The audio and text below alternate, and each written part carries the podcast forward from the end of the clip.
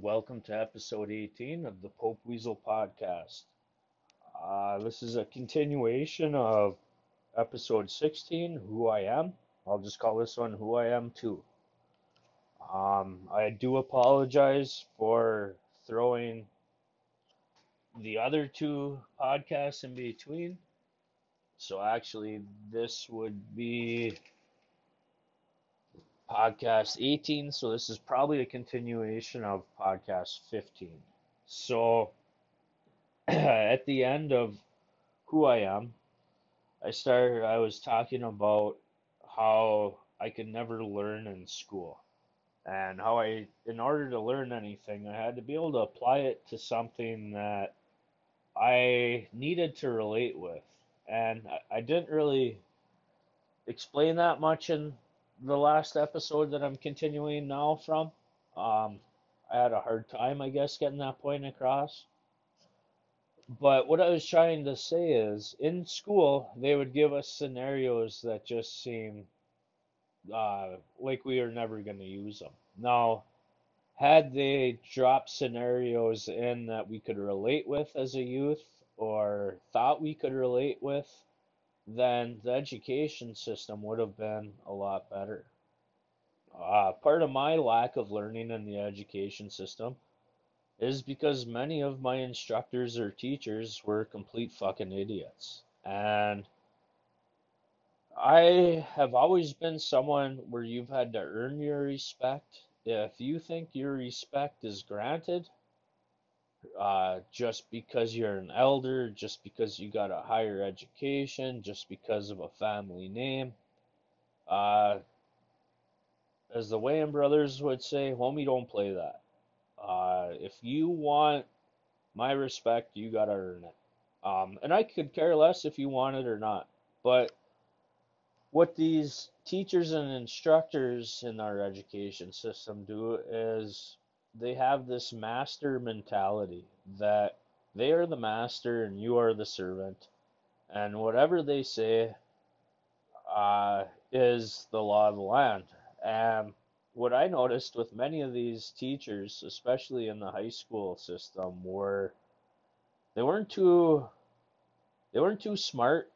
They were strong-willed, but they weren't able to make rational decisions without uh, taking the emotion and putting it aside. And that I see a lot of that in today's world, uh, twenty-five years later than I was noticing it as a teenager. I see a lot of people now who emotionally get attached to something, and then they throw all logic out the window, uh, because they want their emotion not to be in, in in vain. If it's in vain, then it's like they were lied to and they wasted all that emotion. And I'd see this uh, with my instructors early. I bumped heads with a lot of principals, with a lot of English teachers, uh, a few science or chemistry teachers, and quite a few of my bosses once I went out into the employment world. The way that I learned was, I, for one, I had to have an interest in it. And then I had to be able to apply it to something rational in my life, or something that I could picture rationally. Like, they ever talk about a simple story question as a kid was, two trains are traveling from opposite ends in the same dir- towards the same direction at different speeds, blah, blah, blah. Um, I would dismiss that right away because I've never been on a train. Why would I care about trains? Um, now, if they could have just changed that up and said two kids on pedal bikes, two kids, you know, running, then for me, in my simple little brain, it would have been pertinent where I could make sense of it.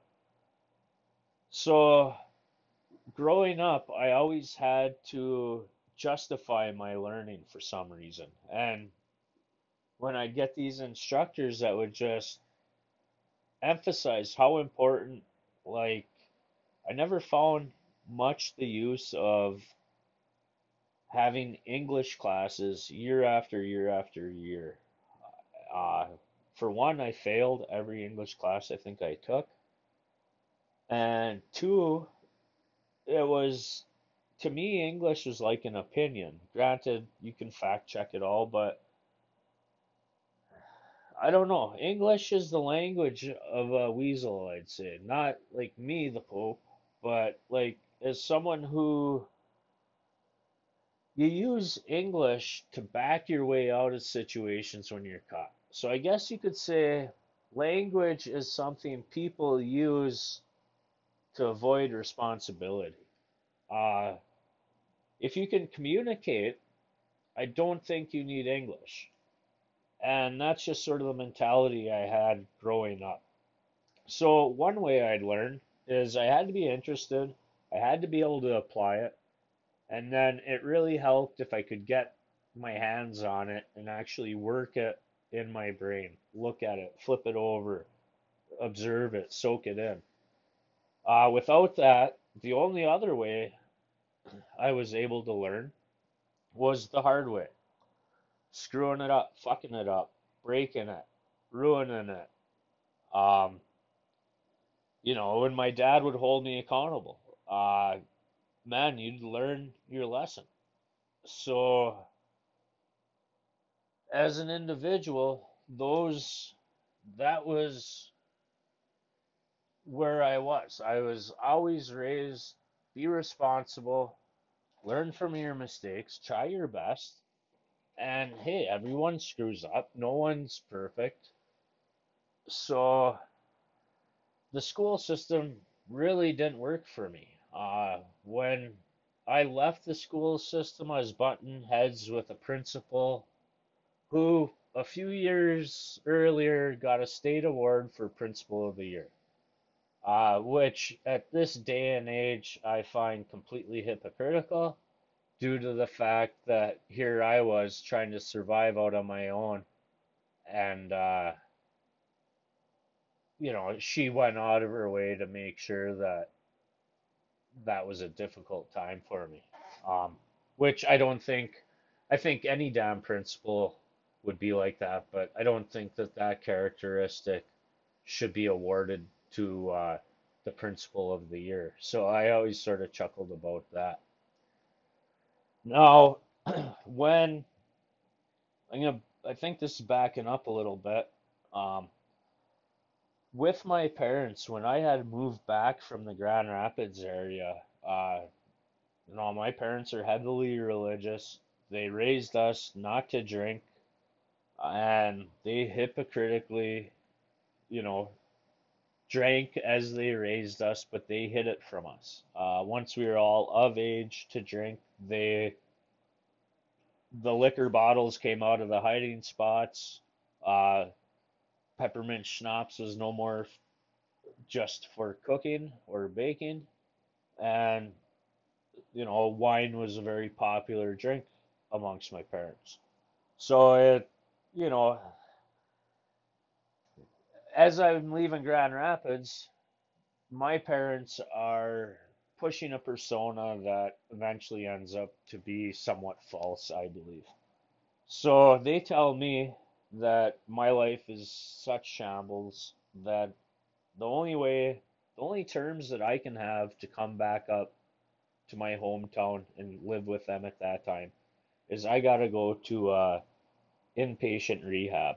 So that's what I did as a term to get back to my hometown uh, in the Grand Rapids area. I was sixteen, seventeen-ish. Um, I ended up going to a thirty-day inpatient rehab, which was with a bunch of other kids my age. And I don't know, I sort of laugh at that when you're putting sixteen, seventeen-year-old kids in rehab. As I think back at it, if all the kids in there were anything like me, um, we weren't really fucked up on drugs. We were just tired of fucking authority.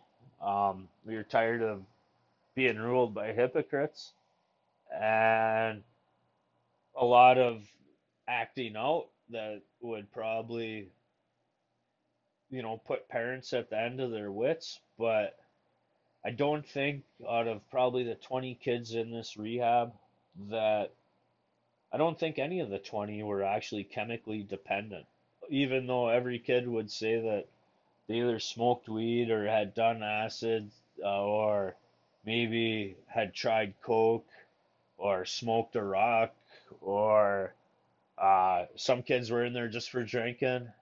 Some kids were in there for smoking.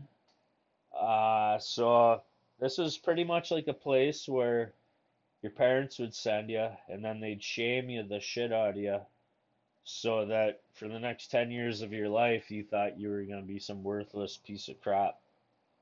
And about all that did to me was scared the shit out of me, because what they do is they don't really have any programs for just the youth. So they bus us into A A and Al-Anon meetings and uh, all these other interactions with parolees, with adults who are trying to kick habits. So, you know, I'm sure for a lot of the local kids, all it did was further their drug supply by giving them some well-known uh, supply lines through these reoccurring addicts or junkies. But uh, that was part of my terms. My parents uh, said, if you come back up here and you want to live with us, that uh, you got to go through this rehab. So as I come home, um, no, I apologize if I did say this on the f- previous episode and I'm repeating myself, but when we came north, my mom dropped me off at a religious rehab, and that was pretty much the last time that we talked for many years. Uh, when I checked into this religious rehab place, it was a place that my dad had ties to. Um, I don't know if he was a board member or what his involvement was, but I do believe he was involved at it. Uh, I believe my brother-in-law was even a counselor at it. And uh, when they had dropped me off at this place, uh, they gave me an evaluation upon entering. And then my mom sat around, and then they shared their evaluation with my mom. And uh, their evaluation, this was, you know, maybe a half hour with, they never met me before, and then within a half hour of asking me questions, as I'm bitter as fuck sitting in this Christian rehab, because this wasn't part of the terms of coming home. Um, so as I'm sitting in here, uh, they hold a meeting with my mother and they say, well, we do believe that uh, your son should stay here for an extended amount of time. And I asked them, I said, what do you mean by extended? And they said, well, we'll let you know when you're ready to go. And I almost f- flipped my top. Uh, to me, this was another grounding. This was another sentence. This was another boot on my throat telling me that, hey, we're your authority. Listen to us. We're the masters. You're the servant. Uh, then after they said that it would be an indefinite stay until I was uh, past their what psychotic, or I call it psychotic because I think they're fucking nuts. Um, so beyond them saying that I'm there, stuck there until they say I'm cured, which in a religious place, who knows when that comes. Um, so then they ended up telling my mom that I was uh, probably experiencing homosexual relationships, and that I had a path open with the devil. Uh, it was probably created by a board game called Dungeons and Dragons, or maybe not that one particularly, but in some manner of that form, I had opened this avenue with the devil, and the devil was now at my controls.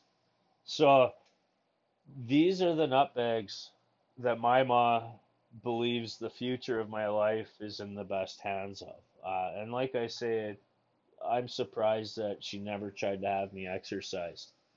Uh, it's just ridiculous. So anyways, uh, upon hearing this evaluation and hearing that uh,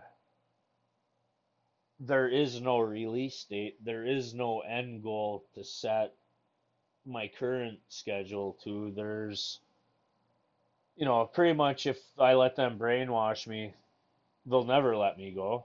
Um, and then, yeah, to me, it was just like entrapment. Like, they're going to kidnap me, and it was like, make me join a cult almost. And thank God that place didn't stay open for too long, maybe another three or four years. And that was it. Uh, but once I heard that, I walked out. Um, It was the middle of winter. I wasn't really dressed for the weather. I had a big bag of my clothes and belongings. And I walked down the highway and freezing my ass off. And my mom drove right by me in a huff and puff. Uh, you know, just letting me go. Saying, if that's not what you want to do, then you're on your own. Don't come to our house. And for many years, I didn't talk to my parents after that. Uh, And that image is still burned in my mind of my ma dropping me off with some goofballs, uh, telling me that. And the, the thing was, um, I was highly interested in only girls. And I've never played Dungeons and Dragons in my life. I've never tried to talk with the devil. I've never address the devil. I mean, it was just, and that's what I've strayed so far from the religion with, is I see these fanatics, and my mom was a religious fanatic. Like, she would give up her relationship with her family for a passage that she read in the scripture that you could pick apart. Um, but as you picked it apart, she would remove herself from the situation. She'd never like confrontation because it was so easy to prove her side wrong that she'd get frustrated, and the only way she could deal with it was to remove herself. And I found that out as a youth very early. I mean, I could push her buttons. Geez, by the time I was probably two or three, I knew what her combination was. But going on and not just sticking with the stupid little stuff. Um, so my terms for return were a couple of rehabs. And once I seen what the rehabs were, then I was just like, nah, this isn't for me. And at that point, my parents had pretty much washed their hands with me. Um, they were done. And as you can see, I'm starting to go down a bad path, and I'm running out of options. Um, at this point, my parents, I've burned them enough that they don't come back into my life for many years after this. Uh, I've forsake my mom's God in her eyes by not going to this nut house. And uh, it took her many years to get over that, I think.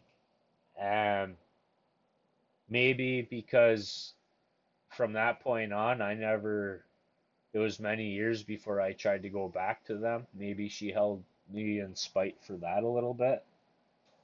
But, uh, you know, shortly after that winter, I start getting into my trouble. Um, I take uh, a buddy's Ninja six hundred for a little cruise, and then I don't have a cycle endorsement, and I roll through a stop sign, and the cops throw their lights on. And as I say, as a youth, I was heavily influenced by uh, stereotypes or Hollywood or however you want to say it. Uh, just not a clear thinker in them days. So I'm thinking I'm on a six hundred, I'm on a crotch rocket. They're in a cop car. I'll just run them. Uh, I had a friend of mine who ran the cop. He had a very successful record of running the cops around here. Uh, who knows? Maybe he got caught a lot more and uh, just said he didn't get caught. But I thought I was going to be able to run the cops on this six hundred. I couldn't. I brought the cops on r- roughly a twenty mile chase, ten miles one way, flipped a U-turn once I realized that I don't know any of the roads out here. I don't know where to go. And I did realize that all the roads were turning to gravel up ahead too. So, um, you know, there was a time where on this bike chase, I should have died multiple times. Uh, and if any of you guys out there have ran, the first time you run the cops on a bike, you think, okay, I'm going to take the shoulder of the road around this car. And that first car that you go around and you take the shoulder, maybe the second car or third car, but eventually it happens where that car doesn't really see you over there, and then they see the cop lights coming, so they immediately pull off to the side of the road. And, you know, I almost got squeezed off into the gravel at about one hundred thirty uh, on a corner by a semi. So that was my first experience of when you're running the cops, don't pass on the right, run down the center, because uh, all the cars will just split like the sea for you. Uh, but yeah, on that bike chase, there's probably, and I'm, I'm not a bike person. I never had a dirt bike. I never had motorcycles. I mean, I'd ride my friends here and there, but I had no riding skills. But just young, dumb, and full of you know what, I thought I could do it. And then having just a little, thank God that I had a little pissed out six hundred motor, because if I had anything bigger than that, I'm sure I would have not been able to handle it and died that day. But, uh, yeah, so I run them about ten miles south and then turn around and run them about nine miles north again. And then I lay the bike down and take off on foot. Uh, they ended up catching up with me a few days later at my apartment. Uh, the kid that I had the, borrowed the bike from, uh, he said, I had it. So there's no denying it. And this is like the first time that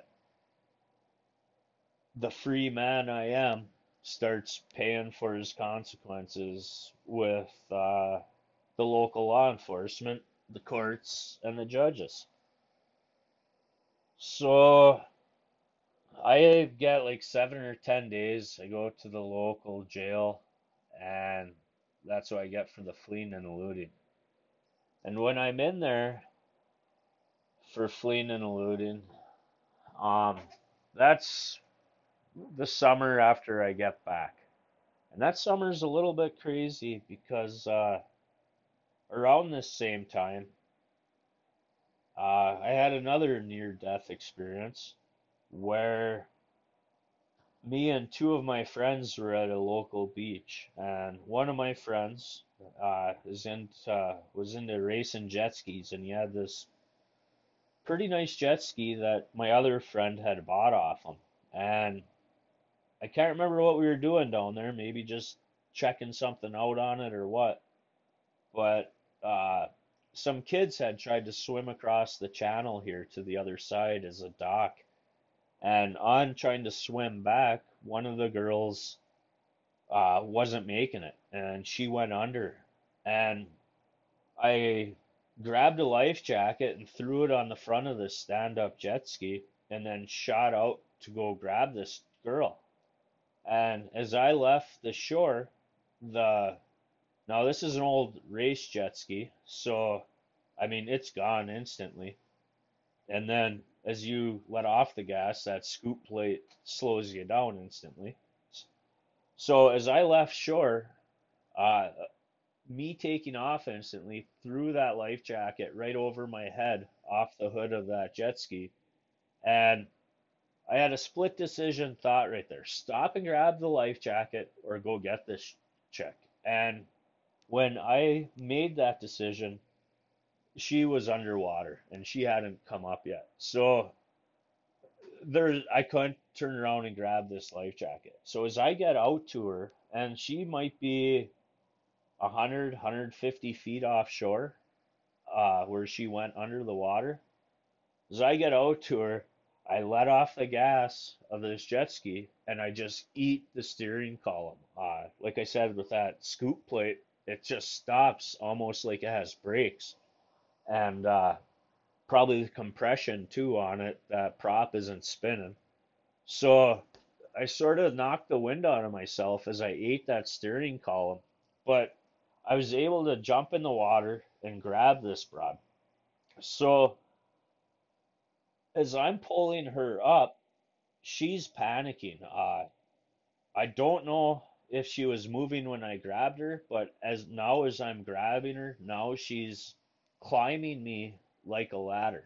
And when I had jumped in the water, I didn't anticipate being in the water for a long time. I just anticipating that I just got to poke her up and get her to float, get her to have a breath of water, and then she'll be able to, you know, I just got to support her. Uh, but what she did was she was in panic mode, and she, she was just seeing black. She didn't know what the situation was. She was fighting for her life. And what happened was, as I'm trying to hold her up in the water, she climbs up me thinking that she can, like, w- climb out of the water. And as she climbs up me, she pushes me down and I have no air. Um, and I'm looking up and I'm probably about, my head is about five, six feet deep in water. And I'm trying to swim up and she's kicking her legs and hitting my hands and pushing me down as I'm trying to come up. And at that point, I didn't have any more air yet. And I can remember just looking to the sky and all the water's dark to my left and right. And it's only bright above me. And then in that brightness is her silhouette kicking. And I can remember looking up at that silhouette and just saying, I don't have any more air. I can't do this. I'm giving up. I'm done. Uh, here's the day I die.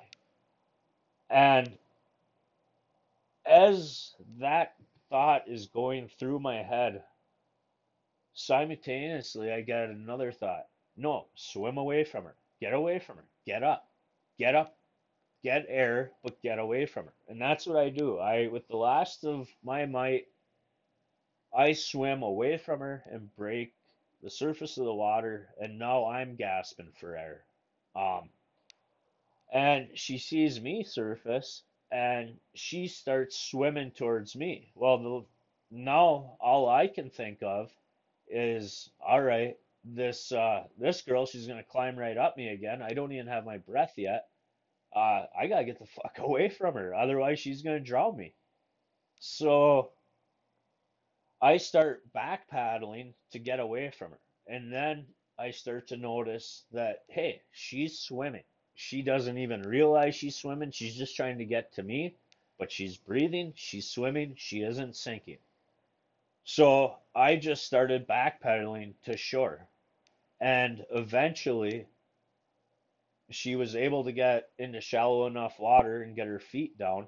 But because I wasn't going back to save her until I had my breath. If she went back under again, she was waiting until I got my breath back before I went and grabbed her again, because I knew what the reactions would be. So that was another, you know, part of my life where I had given up, but something in me, something above me, something greater than me kicked me in the ass and said, no, it's not your time. Um, and that's sort of how I felt with, like, when I got stabbed. It was, I felt very much the same. Like, it was a near-death experience, which I had given up, and I thought that that was the last day on this earth for me. And I continued to live. Uh, my life went on. For some reason, that wasn't my time. That wasn't my day. And I'm thankful for all those, because as I was able to mature and grow older, I was able to be thankful for the little things. And, uh, you know, beyond that, I didn't really learn much from that experience other than, you know, it really did show me with, like, now I'm hyper reactive in a drowning situation, but then again, I know now, take the time to throw a life jacket on, save your ass. Um, and I've heard since then, you know, when you get in a drowning situation like that, and someone's panicking, punch them in the nose, try to knock them out. I know it's going to be hard, but uh, maybe it will snap their shock, as in, like, what the heck did you do that for? But don't risk your life. Uh, and I do. I've seen that many times since then, where people put themselves in a bad situation, and then an innocent bystander risks their lives, risks their life to save someone else, and then both lives perish. So be careful when you stick your neck out there for someone, because your neck is on the line. And uh, the one thing I was a little upset about that whole incident was that girl was there with a friend that day. And granted, she was in shock and everything else, but she never even thanked me for saving her. Um, she got out of the water and just walked home, which was probably at least a half mile, because I was about as far away as uh, town was from the swimming hole there. So yeah, it was a, that little chapped my ass, still chaps my ass to this day, that that broad never thanked me for saving her life. Um, but uh, let me see here. So, going back to my motorcycle chase, as I get sentenced for this, um, this is where I start my career. Uh, currently, I'm a licensed residential builder in Michigan. I have been for thirteen years now, but I got into construction in nineteen ninety-four. Uh, my dad, while I was in jail, Uh, you could get sentenced to what they called work camp. If you had a job, this was a place that they'd let you leave during the days. You'd go to your job, go directly to your job, come back to the jail directly from your job, and, and that was work release. There's also work release for community service people uh, that didn't have employment at that time.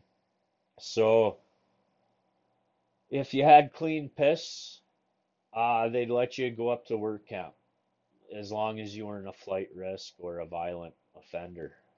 Um, and actually, I think some violent offenders even were able to go up there and go out on community service.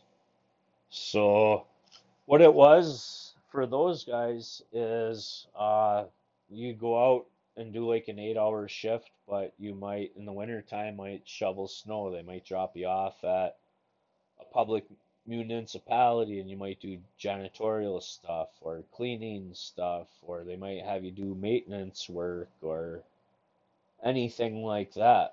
So that is, like, when I went to jail, it wasn't like the slammer. Um, granted, the when you get arrested, you go into the big old concrete box or into a cell with bars, and it really is slammer-esque. But once I got sentenced for this fleeing and eluding, um, I was up at the work camp, so it was sort of like being grounded at nights. You could still go to work, still make money. Um, you could sleep on a bed that had springs. You could use silverware that wasn't just spoons. Uh, you know, it was, you could buy cigarettes and smoke. Uh, it wasn't a jail like jails are, I'm sure, everywhere else. Uh, so as I'm there, my dad gets me a job with one of his, uh, a guy he knows who owns a big local construction company. And uh, when I go to work for this guy, I got I have no experience. I got a little bit of knowledge just from a class that I took in Grand Rapids. And I get into this construction and I really like it. It's hands-on. Uh, there's, I'm bouncing around. I'm doing a bunch of different stuff. And there's stuff going on all around me that I'm able to observe over time and understand how things go together and uh, work. So with construction up in the upper Michigan where I'm from, the season, it's usually just seasonal work. Um, for a few years, it was pretty steady over the winters. But when I first got into this, it was pretty much seasonal work. So as long as I behaved in the summers, or my misbehaving only got me up to the work camp, I was never in peril really with my job, because even if I was hungover, I'd still work, and I was, I think I was always worth something. Um, I was teachable. I was knowledge hungry. Uh, maybe a little impatient. Maybe sometimes a little lazy. Uh, maybe a little too independent, but I don't know. I never found a real hard time to find a crew of guys to work with. But up here it was seasonal, so you'd work from the time road restrictions came off until pretty much deer season in November. Once rifle season came around, it's sort of weird in this part of Michigan. It's almost like a natural birthright that if you were construction, that uh, you aren't expected to work after uh, opening day of deer season for at least a week. You know, a lot of companies would give their guys a week off, uh, or else they'd lay them off for the winter and the guys would go on unemployment until springtime season started again. So, you know, with going to work for this company, my parents raised me with the work ethic. I always had paper routes. I always had uh, a dishwashing job. From the time I was probably seven, I've had some type of paycheck coming in, uh, at least on a monthly, because I can remember when I was real young, I'd deliver the monthly paper, and that was like four bucks. Uh, maybe it was a weekly paper, four bucks a week to do like one hundred twenty papers. Um, so I've always been working. I've always had this work ethic. And besides my paper routes, I always tried to work the best of my ability. Um, and I do say besides my paper routes, because one thing that I would do on my paper routes is I'd get sidetracked and go uh, exploring or something, and then it would get dark, and I went to, maybe I only delivered a third of my papers or a quarter of them. So I'd go find a hillside and I'd dump them. Uh, it was a free paper, so no one was paying for it. I never collected. Um, I never got tips. I just would deliver a paper once a week. And then uh, I think that's probably where my lying as a kid started, because my mom would say, well, people would call her up, and they know I was the only paper boy for that, and they'd say, we didn't get our paper. And then she'd ask me, and I'd say, oh, yeah, I delivered all my papers. And then uh, she'd get a couple more calls. I didn't get my paper. And she's like, well, how come these people aren't getting their papers? And then I just would start lying, like, I don't know.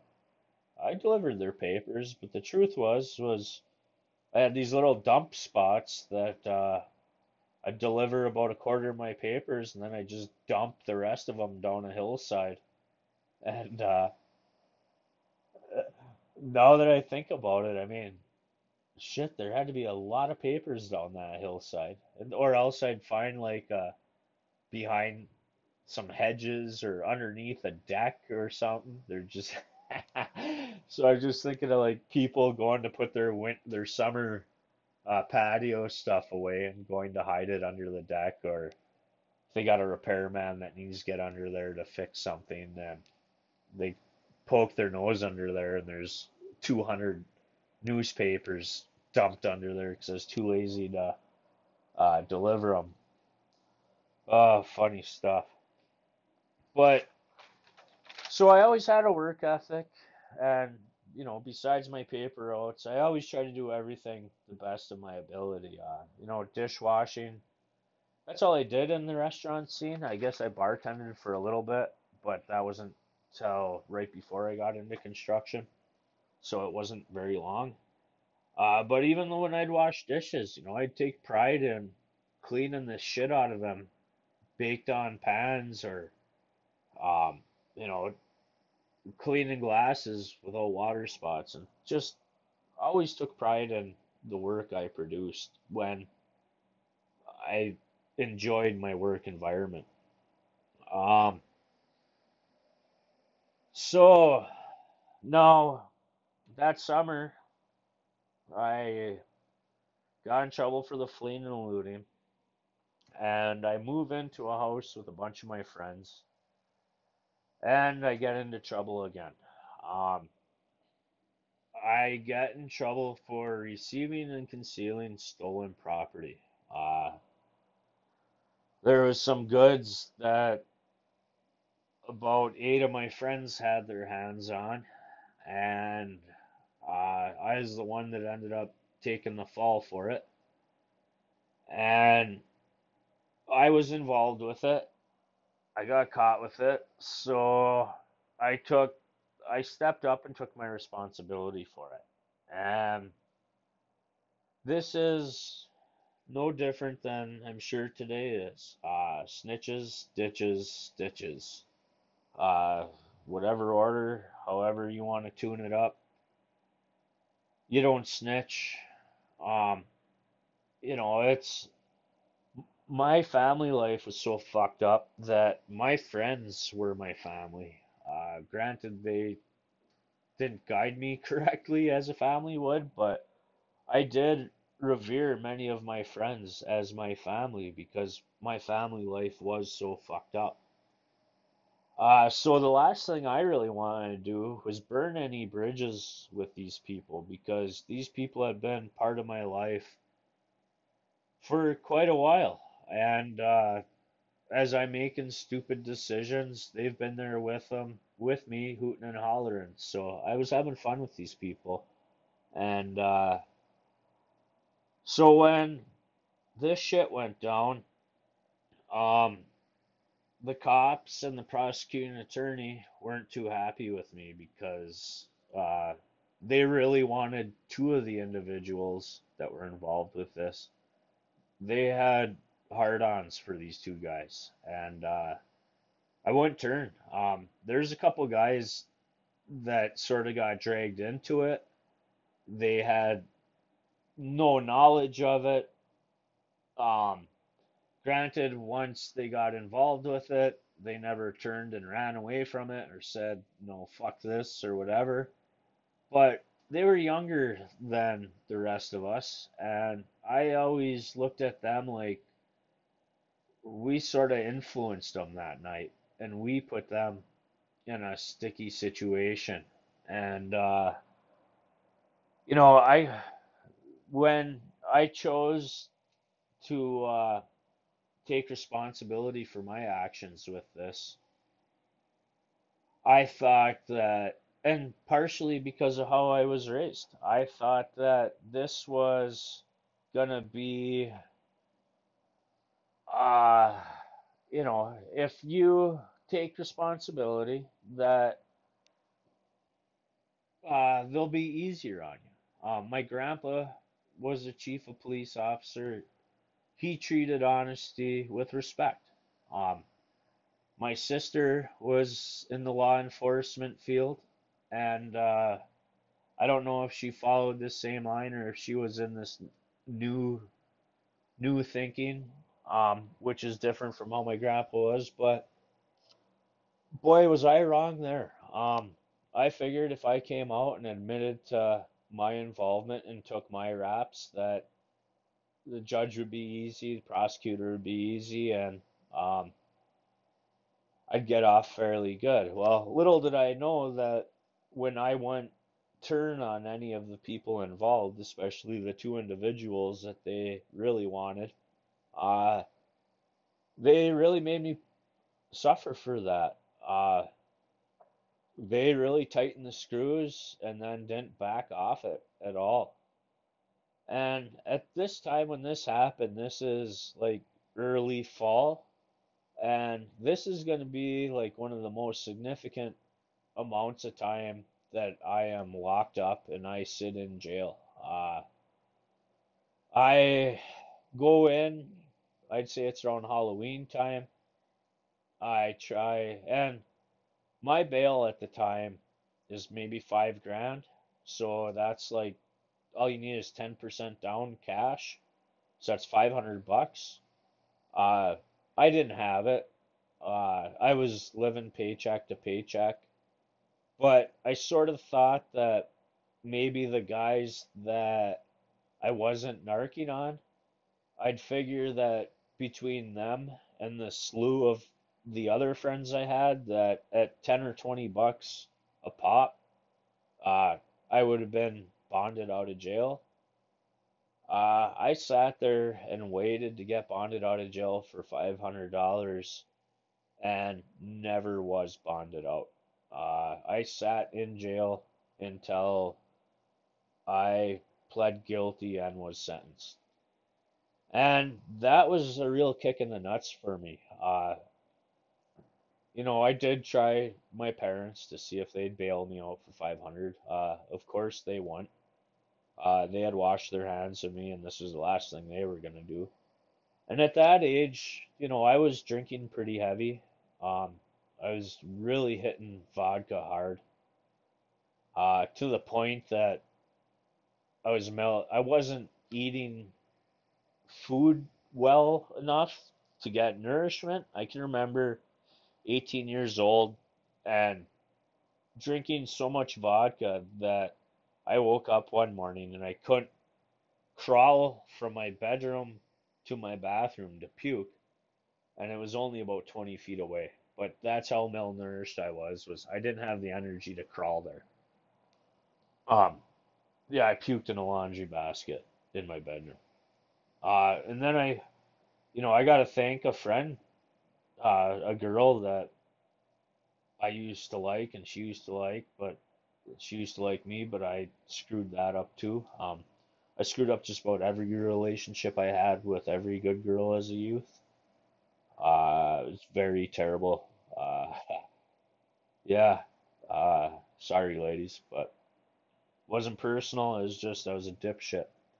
But thankfully, this girl, I called her up and told her the shape I was in, and uh, she brought me some chicken and like a Miller High Life or something, and uh, nursed me back to health over the next couple days, at least where I could stand up on my own and get out of the house, which, you know, was another life-saving moment, although being that much into vodka at that young age, uh, I sure didn't realize that she saved my life until many years later, and I have thanked her for it. Uh, Which, if you do have someone like that in your life, uh, reach out to them and let them know that they made an impact, because a lot of people do go go through depression, and uh, you know, maybe someone that made an impact in your life is going through depression, and by you thanking them, that can just change their whole outlook on stuff.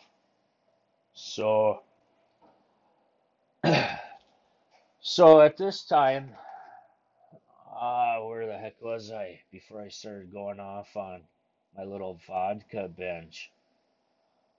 Um, so talking about, I don't know, even know how I got on that, but going back to sitting in jail, um, like I said, this is the longest time that I'm going to be in jail for any one time. And it was the most crushing for me because it was the first Thanksgiving that I was locked up.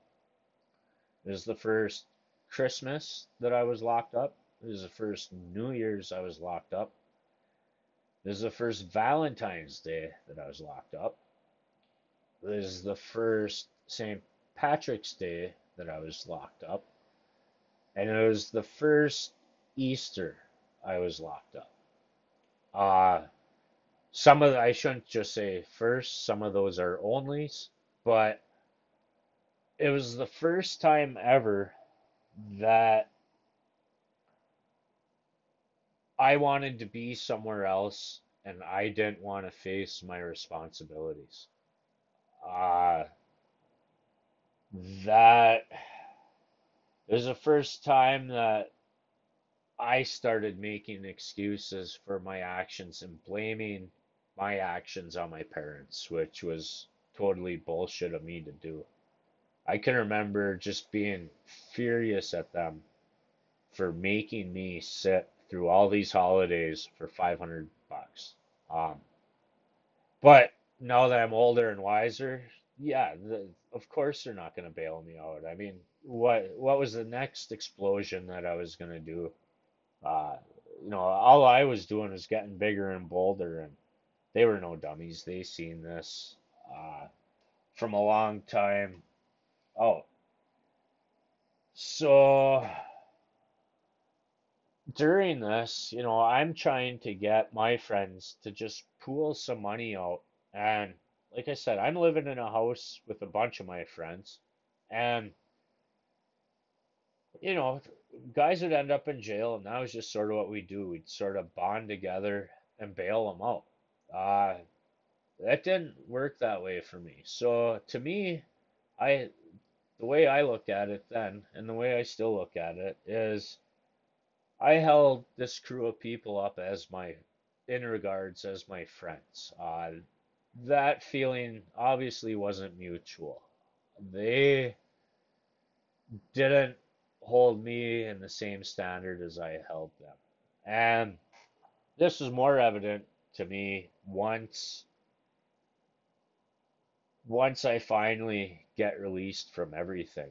And during my time in jail, I start hearing through the grapevine of some of this stuff, but I can't confirm it until I'm finally free, which is much later. So what happens is, instead of my friends bailing me out, what they do is pretty much rob my room at this house. Um, anything of value I have, they all lay claim to it, and pretty much my room is nothing but clothes that go in garbage bags, uh, bed, dressers, all my personal belongings, um, whether it be good tennis shoes or uh, stereo equipment for vehicles, or no matter what it was, uh, if it had value to it, it was taken from me and never returned from me. And a lot of it was taken by the people that I wouldn't narc on. Uh, you know, it was just going back to what I said before. I mean, you stick your neck out for people that don't deserve it. And if you're going to put yourself in a place much less than, you know, I got no issue with taking your own responsibility, but don't take responsibility for other people's actions. Uh, It's going to sink you in a hole, and you're going to be filled with regret, wishing you would have never done that. So, you know, it showed me right there pretty early on who I can call a friend. And later on, I accepted some of these people as my friends again.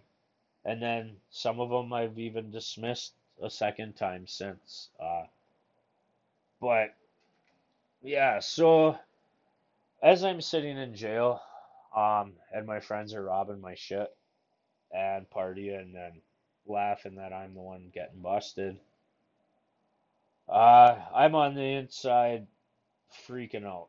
Um, like I said, since the prosecutor isn't happy with me because I'm not going to narc on anyone, he goes into scare tactic modes, and I get scared. Um, he starts telling me I'm looking at sixteen to fifty-four months. And at that time, anything over twelve months is...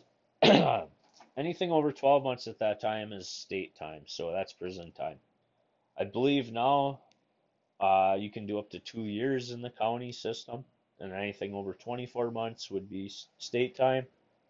But back in ninety-five-ish, ninety-four, um, anything over twelve was state. And honestly, I didn't think uh, receiving and concealing stolen property over one hundred bucks uh, justified prison time. And this is sort of where I start losing my respect for, I guess it starts with individuals in the justice system. Um, I, at this time, I'm young and naive, and I st- start to think that it's just an individual problem. It's not an institutional problem.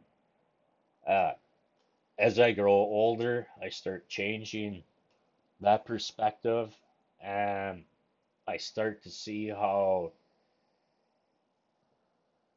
how when you point the finger at people, they say, oh no, these are isolated incidents, these are individuals acting on their own will, this is not what the system is about. But I no longer believe that, um, because I see so much in my life and just personal experiences that I can't imagine in everyone else's life. I mean, if I'm facing this from eighteen different angles and I'm just one person, then I'd imagine the law of average would put me about in the middle. So I'd imagine many people are experiencing a lot less than this, but then I'd imagine many people are facing a lot more situations than I am. Uh, as far as individual rights being suppressed, um, as far as access to the justice system, as far as the justice system actually being the blind scales of justice, uh, I haven't seen much of that. Uh, there was one judge that I went in front of. Uh, I'll talk about that a little later, but besides him, I don't have much faith in the justice system, and unfortunately, that judge has passed on and uh, is no longer around to mentor these up-and-coming judges.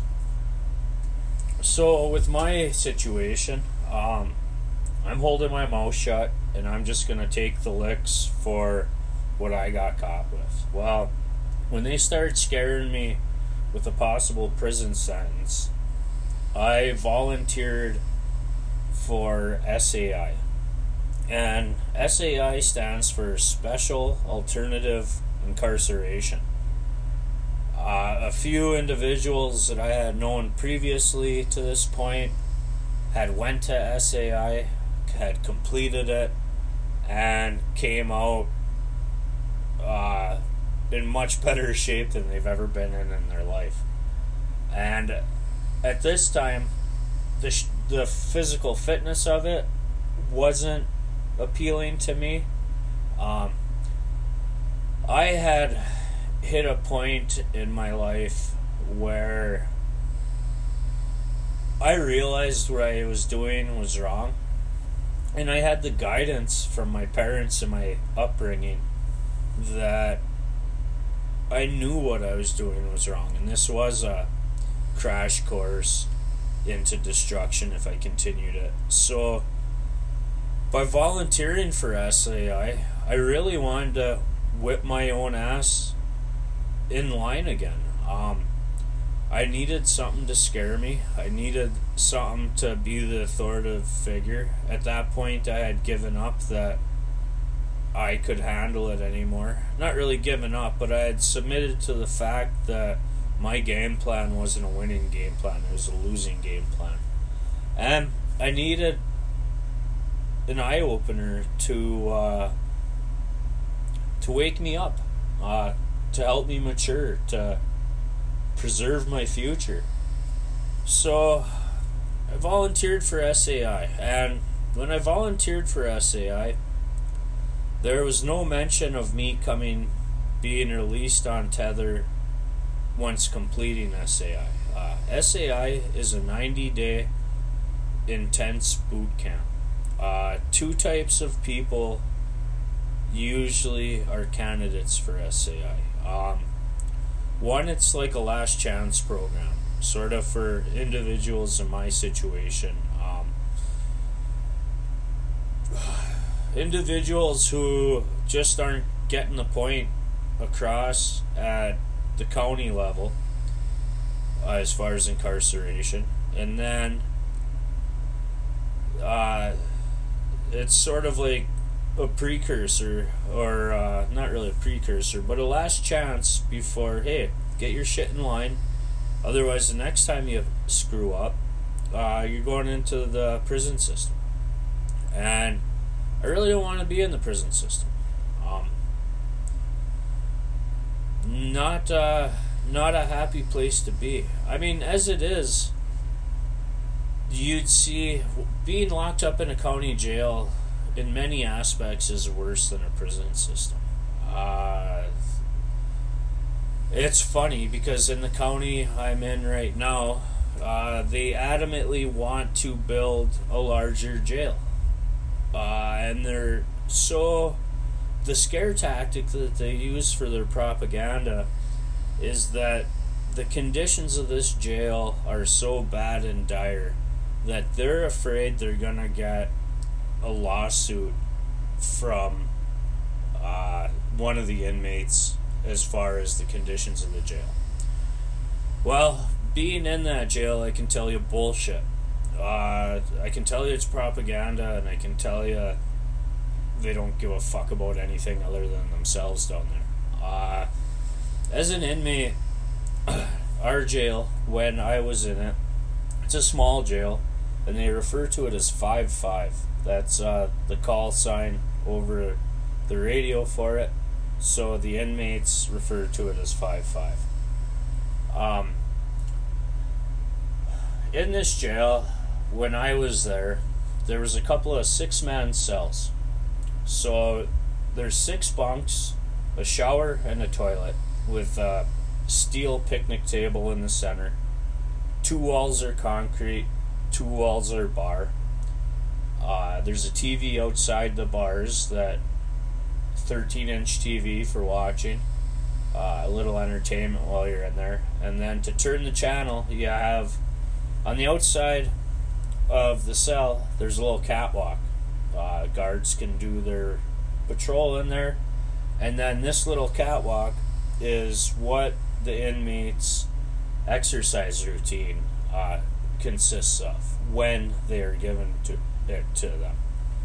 When I was in here for multiple months waiting to get sentenced for this receiving and concealing, um, there was, we'd go weeks at a time without being able to stretch our legs. The only exercise we would get would be doing laps around the picnic table in the cell itself. Now, when they would let us out, they'd let us out. It's supposed to be an hour a day of exercise. Uh, we were lucky to get a half hour uh, when we got it, and we were supposed to be getting it every day, but you'd only get it maybe, well, it depends on what shift was working. Some shifts you wouldn't get it at all, so you'd go like two weeks until a new shift showed up, and then you'd get your exercise. So you were in your cell for uh, twenty-four hours a day, seven days a week, unless you had a court appointment, uh, a visitation that was approved, or a meeting with your attorney, which took out in the visiting area. So back to our county wanting this jail, if they were afraid of a lawsuit, uh, they would have changed their act uh, actions a long time ago, um, because I'd say the most liability that they're doing down there isn't the conditions of the jail, it's the treatment of the inmates. Um, and being on the inside at one time, I can relate. Not everyone in there uh, deserves to be in there. Granted, many people screw up and they keep screwing up. But to label these guys for the rest of their lives a screw up, you're only wishing them to continue their actions. Uh, I really wish our states would start looking at justice reform. So uh, past convictions and criminals and just people who made mistakes, so they can get a second chance and uh, get their life on. A lot of people, such as my say, myself, make mistakes at an early age, and then we eventually change our ways. And we turn into actual assets of the community, which is what I try to be uh, now. I try to be an asset to everything around me, except for the governments that try to uh, uh, keep a boot on our neck. And it's just, so, you know, I hear about this stuff now, and through the experiences that I'll be telling you about, you'll be able to understand a little better from my view. But it's such bullshit, these politicians, how they keep raping us for taxes, and a lot of it is illegally. And I call it illegal because they do something, and then the only way you have a way to fight back is to sue them in court. Well, if you're in a small community like I am, you can't find an attorney within three hundred miles that will be in your corner to take on a local government. Uh, all these attorneys, for the most part, are um, in way, in one way or another, employed or do get employed by these local governments. So they don't want to burn those bridges of the money that's always there. And when I got into my lawsuit, my civil suit, I found that out. Um, my civil suit was against uh, a guy who's got an office in the courthouse, and I couldn't find a single attorney around here that would take the case once I mentioned his name. And uh, that's what I'm talking about, access to the justice system. I mean, for a person like me who held up and Uh, took responsibility for his actions as a youth and was held accountable for it.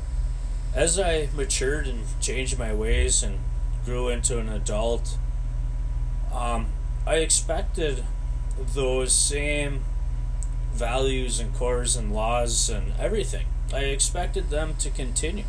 Uh, and then as I got older and started being more aware of the corruption around, I started to understand how much of a disease and how much of the system it honestly plagues. It is mind-blowing. And then to come up and try to hold people accountable when you have boards and appeals and processes and stuff gets thrown out just on procedure, even though people can be guilty as hell, and expenses, uh, attorneys raping you for excessive fees to drain your funds out, so you get discouraged and you back out of the lawsuits so you won't continue and hold these government officials responsible. I mean, it's just mind-blowing, the the attitude and the bravado that these people have as they fuck over the citizens, the taxpayers, the people that pay their monthlies.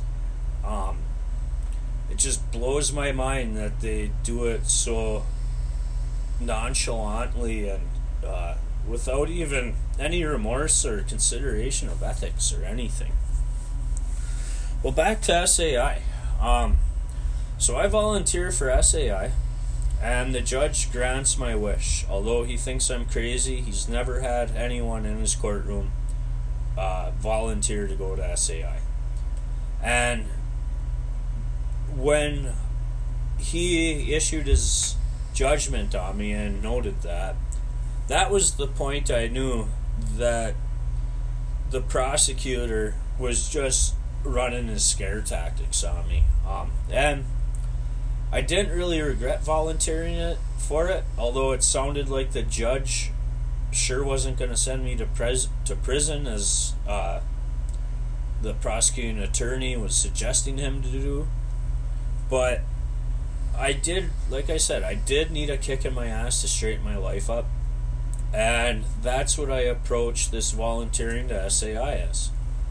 So, getting into my experience at S A I, because that was ever so life-changing. Um, S A I, Special Alternative Incarceration. The other, I got to pick up, because I said there's two ways people can get candidate for this. Uh, the other is like an early release from pro- program from prison. So if you spent a stint in prison, and you were coming up on parole, say you had kept your uh, nose clean in the joint, you had uh, did some programs, advanced your knowledge and learning, uh, participated in the programs they were providing, and you were nonviolent in the past five years, or there's some quota, and your say your release date was two years off. They'd give you an option to get an early out if you could get through S A I and graduate. So when I showed up to S A I, I was bunched in with a bunch of uh, prisoners who were on their way out as an early out for parole, and then I was bunched in with a bunch of uh, convicted people who were there for like a last chance before they do get uh, sentenced to prison. And a lot of the terms that these people were on were, if this was a last chance program for you and you decided to drop out of this program, because this was a voluntary program, at any time you could drop out of the program, and if it was an early uh, if it was a last chance scenario, you would just go back before the judge and get resentenced. And a lot of times that resentencing would be up into the prison system. So there was motivation for the guys and girls that were there for a last chance program. And then for the prison early parolee program, uh, if they didn't graduate this program, which was a ninety-day program, then they would have to go back to prison and wait their allotted time until they were up for parole, and then they had to pass their parole board hearing also to get parole. So there was motivation to complete the program. Now, they also structured it so there's motivation not to resist the program. You could graduate with honors if you behaved and kept your nose clean. But I soon found out uh, that a lot of evil people are out there. And when some of these guards or corporals, it was based off a military program. So everything was lieutenants and corporals and sergeants and this and that. And most of the guys were ex-military themselves, uh, a few special forces, some Marines, Navy, Air Force, yeah, did their time serving our country. Uh, upon uh, leaving the service field, they went into the correction field and landed a job here. Uh, that was similar to what their present career in the armed forces were. So it was an experience because we did get to meet some pretty badass people uh, who were working there. Um, you know, ex-Green Berets, SEALs, uh, Rangers, you know, just Marines, pilots. Uh, so it was, I got to meet a lot of good people, but then it also exposed me to the bad apples in the bunch. And it also exposed me to sort of the problem with the system.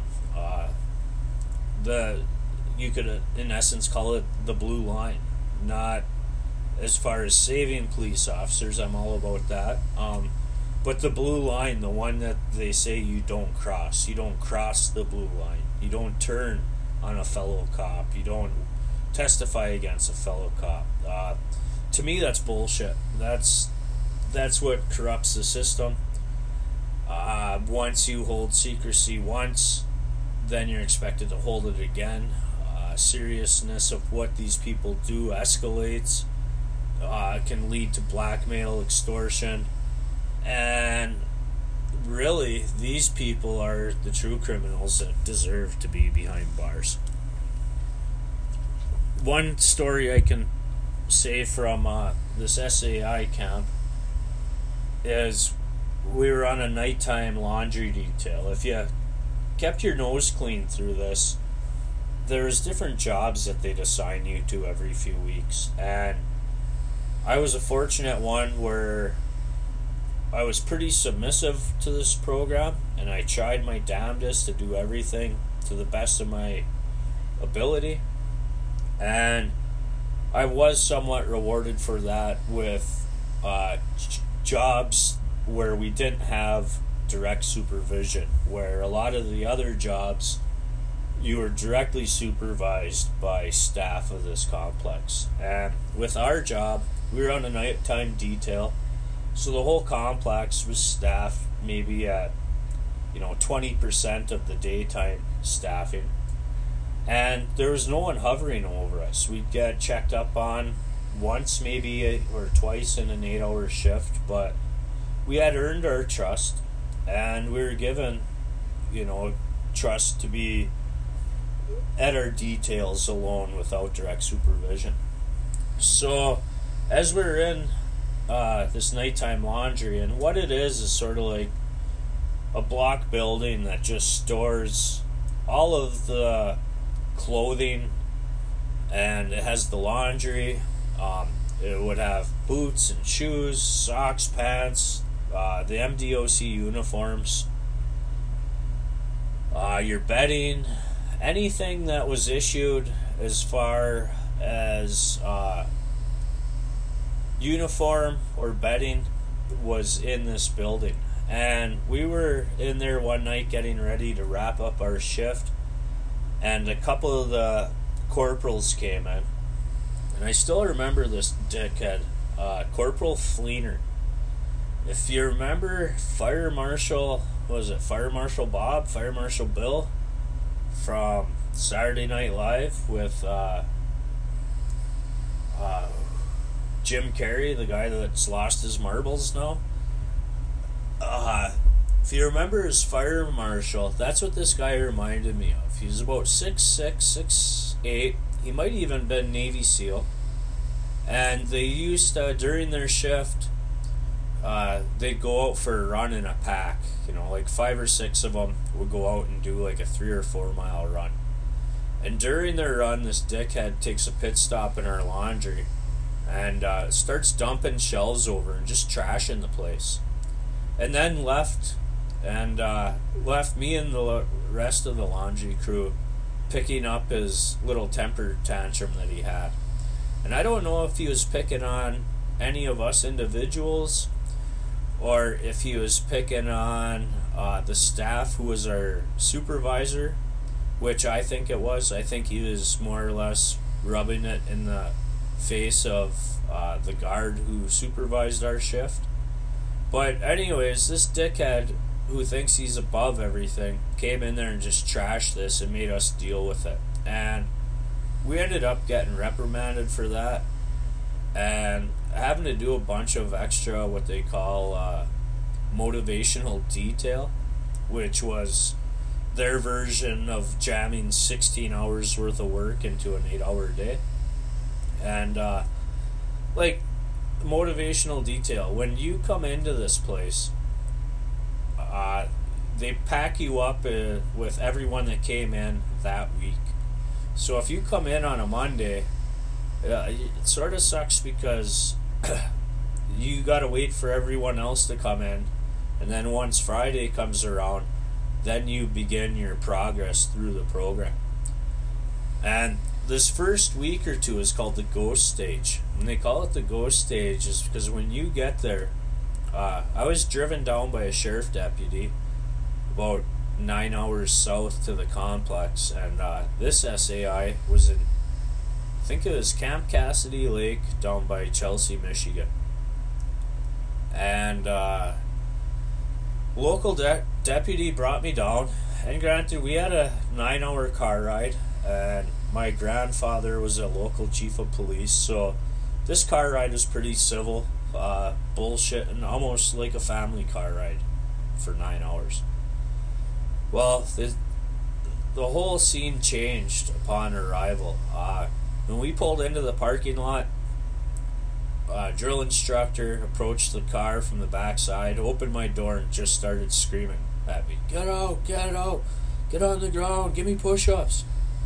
And from there, it was hypertension for about two weeks. Um, the first two weeks of that place, they're screaming at you darn near twenty-four hours a day, getting you, breaking you down so that they can rebuild you.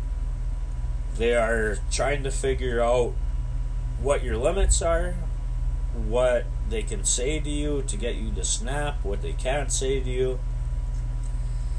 They're just trying to get in your head mainly. But it works because you are at their mercy. And as they are yelling at you, you do have the option to quit at any time. But that option uh, comes with the consequences of either finishing out your parole or getting resentenced to usually a more tougher sentence. So I can remember getting into this ghost stage, and then uh, well I, I remember it all quite well, but that ghost stage was the most craziest thing that I've ever been to. Um, when you get out, they bring you in, they shower you down, they shave your head. Uh, they shave your head just so everyone's an equal. If even the women that come in, there is women's barracks on this place.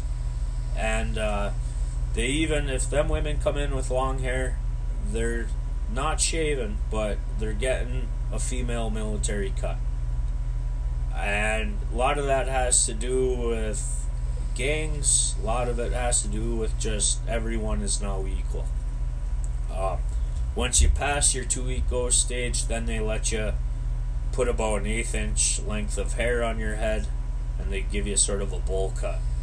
Uh, so, this S A I, um, I complete this program, and in this program is where I ended up getting my G E D. Since I was a high school dropout, Uh, and I didn't have a diploma, in order for me to graduate this program, I needed to take uh, the G E D course. And since it was an incarceration, I really did uh, excel at that G E D course and was able to absorb it and learn uh, through the instructions that they were giving us, and was able to pass my G E D with flying colors. Actually, when I passed it, they made me retake uh, one or two parts of my test because I had, uh, I was the first person to ever get one hundred percent on that test through that program at this uh, incarceration. So They made me retake the section in the presence of a a guard sitting in the desk next to me because they thought that I was cheating. Um, and then, you know, ten years later when I needed that, I was looking for my transcript for uh, to get into college, and uh, when Washtenaw County Schools sent me the transcript of my G E D, he had said that until, even at that point, that is still the highest G E D score out of there. So I do hold a record down there, or I did for a while. Uh, one that I can say I'm proud of. Uh, and honestly, had I had not gotten my G E D through that program, I probably, well, maybe I would have eventually, but I bet you I will put it off. So, going through the S A I, I uh, graduate through, I'm getting ready to graduate, like I said, it's a ninety-day program, and uh, through this program, I start to communicate with my parents Um, a little bit. So my parents plan to come and pick me up on graduation day and give me a ride home, which I did look forward to. And uh, so when I graduate S A I, uh, I go and jump in the vehicle with my parents, and we're leaving the complex, and it's been ninety days of hypertension for everyone that goes through there and graduates. It is, it will, it will age you very quick with the amount of stress that they put on people, but it is a good stress. It did help me in a bunch of ways. So as we are leaving the complex, my mom decides to start with the story that she has bought a dog. And I bite, and I, you know, say, oh, great, great, what'd you get? You know, and she says, oh, I went and bought a Dalmatian. And, uh, you know, I'm biting still. I'm like, oh, great, great. And she goes, yeah, you'll never believe when I went to get this dog what I came back with. And uh, I said, what's that? She says, a granddaughter. And I knew exactly what she was talking about. Um, before I had gotten arrested, I was screwing around with this older girl, and she had told me that I had knocked her up, and then she ended up having this daughter. Uh, my relationship with my parents was pretty much non-existent at this time, so I had never told them about this daughter of mine. Um, and just as it happens to be when you're from a small community, that uh, my mom got a bug up her ass to get a dog, went and got a dog, and the family of this girl that I supposedly had this child with was the family that was selling the dog. So as my mother goes out there to pick up this dog, this girl comes out and asked my mother if she would like to see her granddaughter. And my ma almost shit a brick. She didn't know what the hell this lady was even talking about. And then she said, yes, this is your son's daughter. So that was the start of my nine-hour car ride home, was facing the reality that uh, some mistakes I've made in my past were now starting to stack up on me.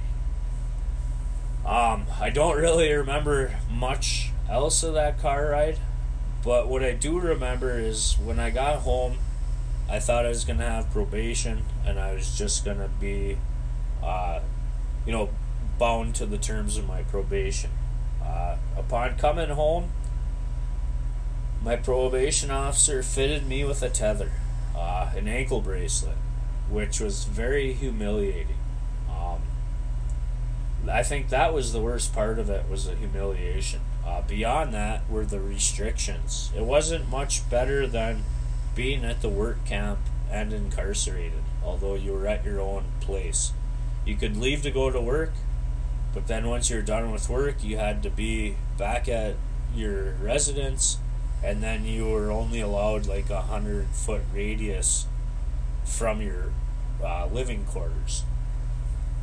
And for me, that was just a little bit too much temptation for me to handle. Um, what had happened was I ended up getting an apartment, and it's winter when I am on this tether, and I invite a few friends over, and we're watching uh, a hockey game on T V, and they showed up with some beer, and I decided to have a beer. Well, I had a crabby neighbor who didn't like the thin walls and didn't like the noise coming from my apartment. So he came out in the hallway and started making a stink with one of my friends. And uh, him and my friend almost got into a fight, but they got into a heated argument, and my neighbor ended up calling the cops. Well, when the cops showed up, uh... I gotta let them in. I'm on tether, and they gotta, they don't need a warrant to come into my house. When you're on probation, they're allowed to come in and search and submit you to breathalyzers at any time. And when they came in and seen the Budweiser cans on the table, they uh, scooped me up and violated my probation. Now, the big kick in the nuts on this was, one, uh, had my friend not gotten that heated argument, I probably would have never got violated with my probation. Uh, but I can't say that for sure. But the other kick in the nuts is, is when the city police came to pick me up, uh, it was my sister, who was an officer for the city police at that time. She was the one that cuffed me and uh, threw me in the car and wrote up my probation violation. So that was a bit of a kick in the nuts. Uh, that's the small town living for you. I mean, if you can't handle shit like that, then don't live in a small town, because when you do, and you're a dipshit, you're getting in trouble, you're gonna know who's uh, who it is who's uh, making you pay for it. So when I got a probation violation, Um, they gave me six months of jail time uh, for violating my probation. So for that one beer I drank that evening, I got six months of jail time for that. Call it excessive? I sure did. Um, I thought it was sort of bullshit. Uh, I don't know. Granted,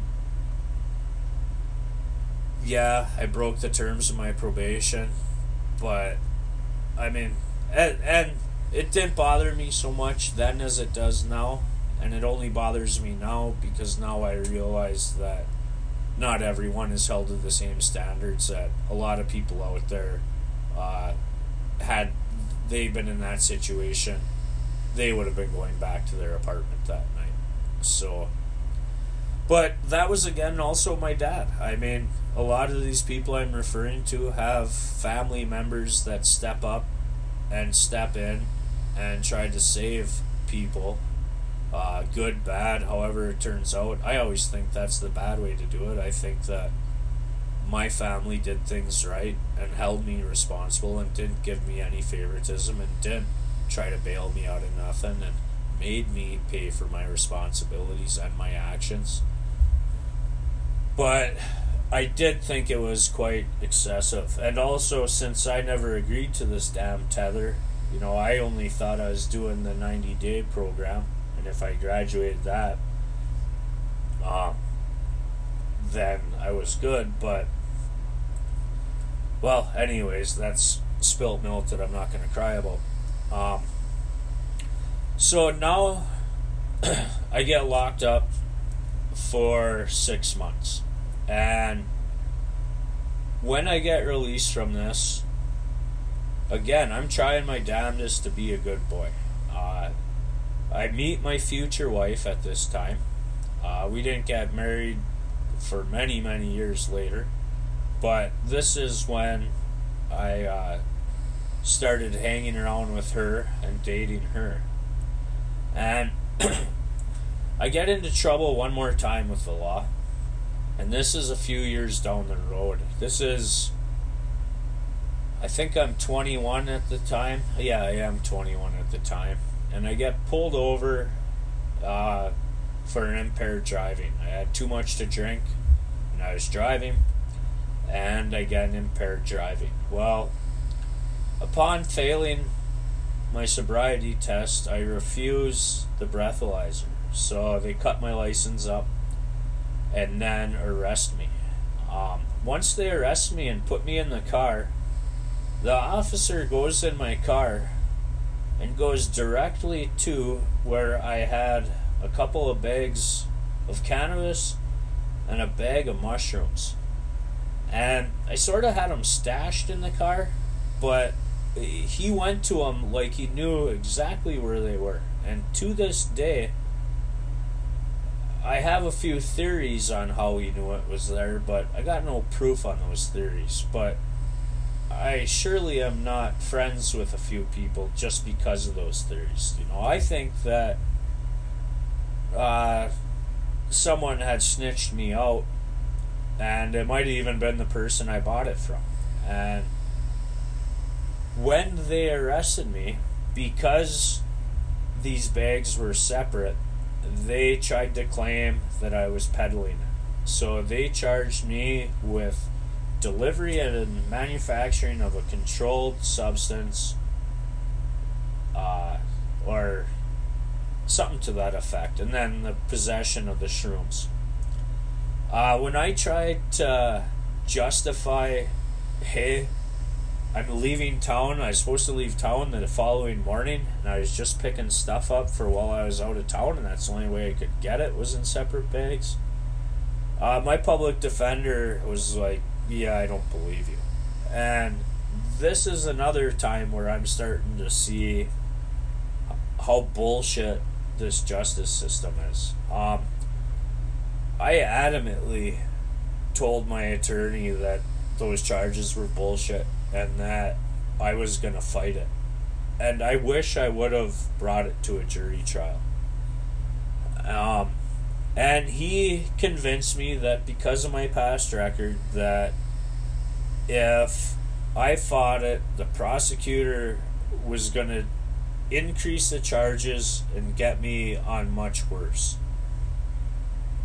And, you know, what they do is they extort our youth to accept their perversions of our laws. Now, if you look at the laws and the jury instructions of what constitutes a guilty person, I bet you thirty percent of the people that they get convictions out of would actually meet those standards. I think if people would bring their trials to a jury, um, depending, them juries can have a pretty big, ugly jury to them, and it can be pretty biased, so they are dangerous. But, you know, one thing I've learned is I really should not have respected that authority at that time. I mean, I never respected it in my youth. And at this time, the time that I should have been fighting authority, I submitted to it and just complied with it. Uh, I regret that every day of my life. Um, maybe in the future I'll regret it less, especially with the legalization of recreational cannabis in Michigan, uh, but for twenty-two years or so that I lived with that in my past, that has always been a taboo subject with a majority of the population in Michigan. Um, I know the vote passed like fifty-five to forty-five, but if you want to talk about taboo, I'd say about eighty percent think of cannabis as a taboo topic. And for those twenty-two years before Michigan uh, legalized recreational marijuana, I was looked down on, and granted, a lot of this could just be self-reflection and uh, inner guilt, but I was looked down on because of that. And, uh, you know, had I stood resilient and took it to a jury trial or brought it to a bench trial, I mean, even if I brought it to a bench trial, we did have a decent judge at that time, way better than the judges that are in now. Um, I probably would have been treated a lot fairer than just listening to a prosecutor and submitting to him. But then I could have always appealed it, too. But then when you got shitty public defenders uh, that won't believe anything you say and that they're going to just submit the paperwork, whatever they want to, you know, that appeal process and bench trial or jury trial can also burn you there, too. Um, but, so, when I get pulled over for this impaired driving and uh, delivery and manufacturing of a controlled sub- substance, I end up doing like ninety days for that. And once I do that sentence, that is the end of my brushes with the law. As far as, uh, as far as serious things, I mean, I've gotten my speeding tickets and my parking tickets, and I've gotten pulled over, and I'll talk about getting pulled over and the drug dog, but, uh, you know, once I got caught, uh, drinking and driving, and then I watched Michigan just hammer down on uh, drunk drivers, just ruin people's lives by fines, by restrictions, by, I mean, by multiple facets. It just wasn't worth the gamble for me anymore to be out there drinking and driving. Um, and not to mention that, uh, you know, if you got cannabis in the car, it just gives them another reason to search the car if you're swerving around. So, um, you know, at twenty-two, my brushes with the law had pretty much much ended. Uh, the downfall of this is, is, you know, because of that receiving and concealing, I did have a non-violent felony attached to my record now. And, you know, as getting labeled a felon, it's a pretty fucked up thing. You know, it's it's hard to put a label of a felon on someone and then expect them to better their life, uh, even if they change completely different to the dipshit that they were that got them into that. And I really do think that I did completely change. Uh... But, you know, every time you go to fill out a job application, you got the question, did you commit a felony? Uh, you don't get a chance to sit there and explain to these people how you were young and dumb and living on your own and making stupid decisions, that this was twenty years ago, that this was fifteen years ago, that it was however amount of, you know. Once you check that box, you can pretty much kiss the idea of ever hearing from that company again. And as an honest person, I always check that box. I know uh, other people with felonies who would, you know, not check that box and just risk getting caught lying on an application. But with me and the way I was raised, I could never do that. Uh, one thing that I did find out, which is against, you know, When you when you have a felony, there's a bunch of propaganda out there that you think is true. Um, and uh, what I've noticed is no one ever researches it to figure out if it is true. And one of them propagandas that I'm going to discuss right now is a felon's right to vote. Now, none of this is legal advice. Uh, this is... I'm speaking of it because I'm speaking in a pro per or in a pro se essence, where I'm talking about my own legal experiences and I'm just talking about my own legal stuff. But I can remember when I was living at the last place I lived at, uh, it was election time, and a local sheriff's deputy knocked on my door and asked me for my vote. And being a guard, he used to be a guard when I was a dipshit, so I asked him a quick question. I said, and I didn't know the answer at the time, I said, I'm a felon. Am I even allowed to vote? And he said, oh, geez, I don't think so. And I said, well, best of luck to you. Uh, carry on, or something to that effect. Well, a few years later, I did look into it. And at the time, I thought felons couldn't vote. Well, it turns out that you can vote. Felons can vote in Michigan. Uh, you can't vote while you're incarcerated, but upon release, you can vote. You can get registered to vote, and you can vote.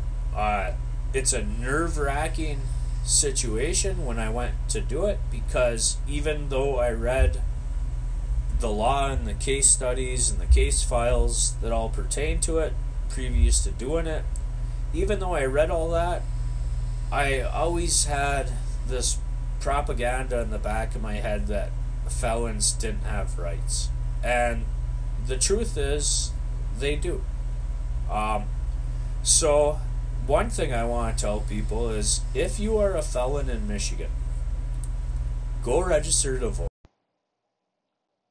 If you're wondering why you should get out and vote, um, one of the biggest things that I believe in is, if you're not part of the solution, you're part of the problem. Uh, and also, I have a deep respect for the veterans and our veterans' families. Uh, I don't want the sacrifices of our veterans to go in vain.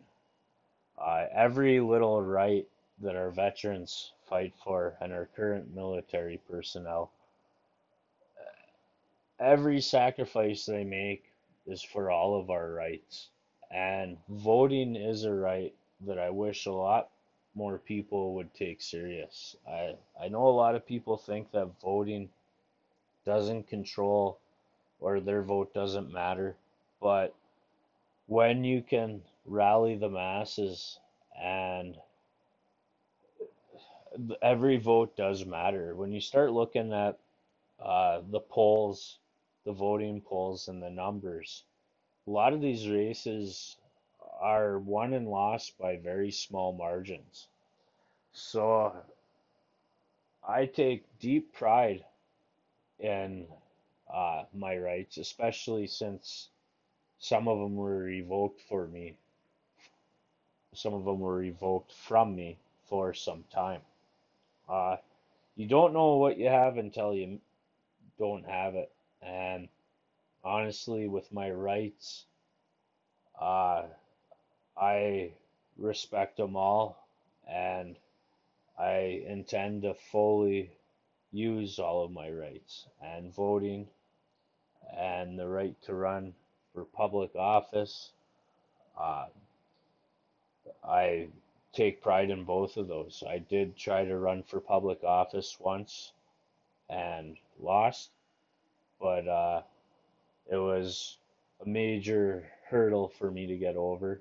And uh, it was a great experience.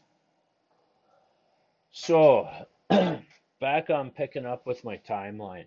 Um, I was a troublemaker my whole life.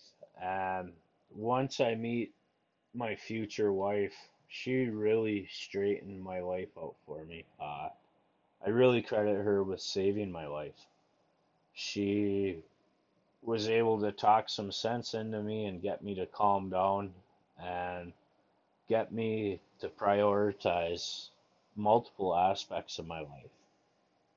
Uh, I'm going to fast forward a bunch and get just skip through the boring years of my life where I pretty much keep my nose clean, and uh, I start to build my way back into society. Um, in two thousand six, I got my builder's license. And at that time, I'm still working for other contracting outfits. And then about two thousand eight, uh, I got into issues with my current employer and the whereabouts of my Davis Bacon money that uh, was missing out of my account. And I sever my ties with uh, my last employer that I've had. And at this point, I go out on my own and uh, start uh, my business as a contractor and start being able to support myself through my skilled trades that I've learned over the last twenty some years. Um, so I met my girlfriend probably in ninety-seven, ninety-six. I end up marrying her in two thousand eleven. Uh, we're living together happily. I'm doing my thing as a contractor. And now I'm about to eat, to get involved with some evil people. Um, my father-in-law brings me to his friend's house. And uh, his friend wants to do a project and build Uh, a garage for his son to do uh, auto mechanics out of. And my father-in-law was supposed to do this project, uh, the complete project, prior to me coming over to this project. And he is a union mason, so he gets relocated uh, to a couple western states for the winter months for work. And he can't take on this project, or so I'm told. So in I come uh, to take over the project and do what my father-in-law was supposed to do. Uh, so this is a project for my in-laws' uh, good friends. And this guy happens to have an office at our local courthouse. Well, about a month into the project, he decides to quit paying me. And when I try to collect on my bill, at first he ignores. Well, at first he tries to uh, swindle me out of what uh, I've billed him. He tries to change uh, the price structure. Um... And then he just plain out refuses to pay me close to eleven grand. And this project is in the fall time when, uh, you know, not much work is coming in in the fall. And once I took this project, I had turned away other projects. And now, uh, this guy had drained me out of about eleven grand of my company money, and he is refusing to pay me uh, what was owed to me at this time. So f- first he tries swindling my prices down, and then I told him no, and then he goes silent for a while. So then I try to collect my money, and then they come up with a story that uh, he wanted the project done a different way, and I did it wrong. Uh, I tell him, no, I did it exactly how you and my father-in-law planned to do it. I just did what you wanted. Uh, he goes quiet and then sends me a threatening letter uh, after I put a lien on his property.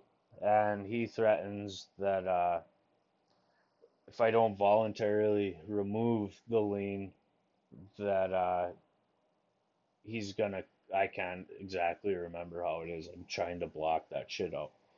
But here's the point. Uh, I do a little bit of legal research on to what my rights are as a builder, and then I start looking at the Michigan laws as far as fraud, as far as extortion, um, uh, as far as everything. Uh, so I come up with about six or seven serious criminal offenses that this guy uh, committed by not paying me my money. And I go and approach uh, my local sheriff about it. Uh, he is unwilling to take on this task. Um, I have a meeting with him for roughly two and a half hours where I just am just appalled at his lack of uh, doing his duty and investigating these crimes. So he eventually gets a detective to come in to take my statement, and that's about all I hear out of the sheriff's department. Um, I end up filing a Freedom of Information Act request and then getting what uh, this individual, what their side of the story was out of the police report. So at this point, they start changing their story and saying that I did stuff wrong, and they start fabricating uh, me as a bad guy. So at this time, I think my father-in-law is still on my side, and I approach him and ask him what's going on, and he just wants to avoid it and doesn't want to discuss it. Well, I got a lien on their house, and I go to look for an attorney to uh, pursue foreclosing on this lien to secure my payment for my work and materials that I've supplied. I also went to the state police and talked to a local detective, but then I find out that uh, the detective's last name is the same name that I've filed uh, unlicensed builder complaints on. So I'd imagine that some of them complaints were maybe against his uncle or a cousin. And uh, I don't know if it's that or if he's just protecting this individual that I have a lien on. But the state police won't even take a statement. I have Freedom of Information Act, uh, all the detectives' paperwork from my complaint that I came to file, and I was re- I received a notification saying that there was no paperwork for my complaint. My complaint never happened. So I instantly start questioning what the heck is going on here. Um, then once I tried to find a local attorney to pursue this, uh, it was like all the local attorneys were also protecting this guy. Uh, as soon as I mentioned his name, no one was willing to take the case on. Uh, I searched for attorneys within a three hundred mile radius, and once I got below the bridge into lower Michigan, Uh, those attorneys were unwilling to drive uh, five to six hours to represent me in a case. So I ended up finding an attorney from about an hour and a half away who seemed eager to take it, who uh, said I got a good case, although he didn't want to listen to the complaints that I wanted to f- file. He decided just to file one complaint. Well, this is where I start to learn about how shitty the justice system is. Uh, it isn't with all my criminal dealings that I was involved with in my youth. Uh, at that point, I was fine with a lot of the decisions or how stuff went down because I was taking responsibility for my actions, and I couldn't blame anyone else for my heartaches that I caused on myself. So as I'm dealing with this attorney, we go through the first couple of uh, interrogatories and questions and answers back and forth. And every time I submit my evidence, uh, the defendant in this civil case ends up changing his story. And my attorney never addressed it. And it got to the point where my lien gets thrown out, it gets dismissed, and then we get put to uh, alternative dispute resolution. And if you're not familiar with civil cases, what they try to do is they try to keep it out of the courts as long as they can and let the parties uh, settle out of court. And when you don't want to settle out of court, before you can get it to a judge and let a judge or a jury decide it, they try to put it to a alternative dispute resolution. And what I learned this is, this is where the judge picks three attorneys that he thinks will agree with him. Um, both attorneys, the plaintiff and the defendant's attorney, also gets a somewhat of a say on who these attorneys are. I think each side gets to pick one, and then maybe the judge gets to pick the third.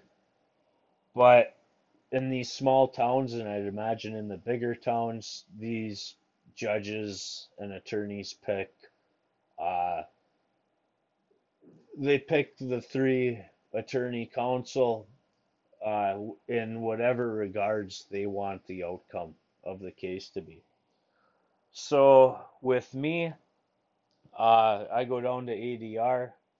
The first time I go down there, I show up, and uh, this is a couple hours away, so I ended up going down and getting a motel room out of town so I could wake up and not have to worry about a flat tire or missing this important meeting. So when I show up, the secretary looks at me and says, uh, can I help you? And I said, yes, I'm so-and-so, and I'm here for A D R today. And she says, uh, no, that was uh, rescheduled. So I call up my attorney, and I ask him, uh, why didn't you tell me this was rescheduled? And he says, oh, I'd slipped my mind. I thought we told you, blah, blah, blah.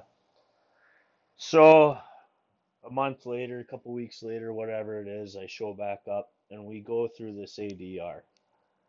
And this can be one of the most frustrating scenarios you go through if you are trying to defend your innocence, um, especially when you have a biased panel of attorneys and you have a cahoot as the defendant. Um, they offered me ten cents on the dollar for my case uh, in regards to what I was owed. And when you're in A D R, you have a right to deny all the offers on the table, which I did. Uh, I was not going to settle for ten cents on the dollar.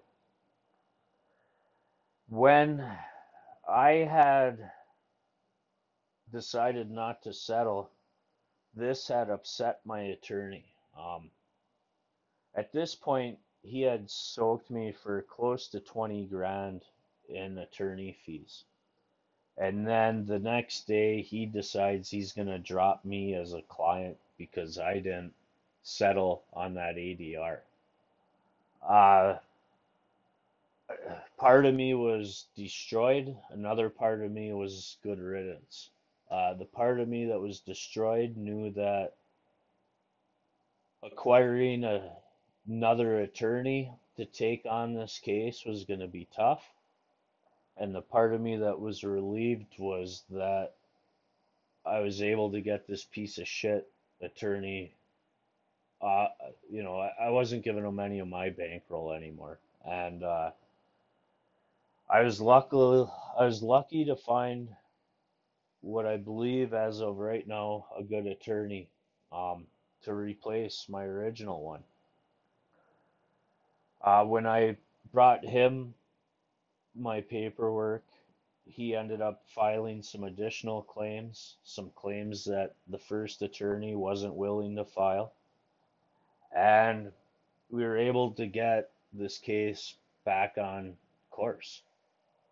Uh, this hap- this incident where this individual um, decided not to pay me, this goes back to two thousand thirteen.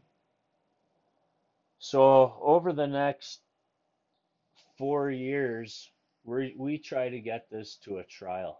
And over this four years, uh, this individual ends up wrangling in the building inspector to violate my rights as a builder. Um, as a Michigan licensed builder, uh, we are governed by uh, the occupational code. And in that occupational code, we have certain rights. And some of those rights go with a complaint process. Um, this guy, in order to do what he was trying to do, had to go through a process through the state of Michigan and file a complaint. Uh, he knew he didn't have a leg to stand on if he had to go through the state, because he didn't have anyone in the state that he could influence.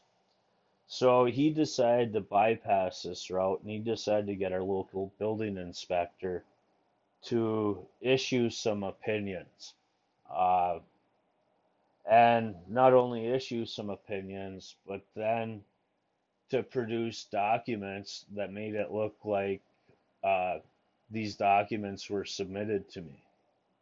And then uh, this building inspector made some statements that were false also. Um, so for about four years, every time I would counter this guy's ludicrous claims of why he didn't pay me, uh, he would end up changing his story of why he didn't pay me.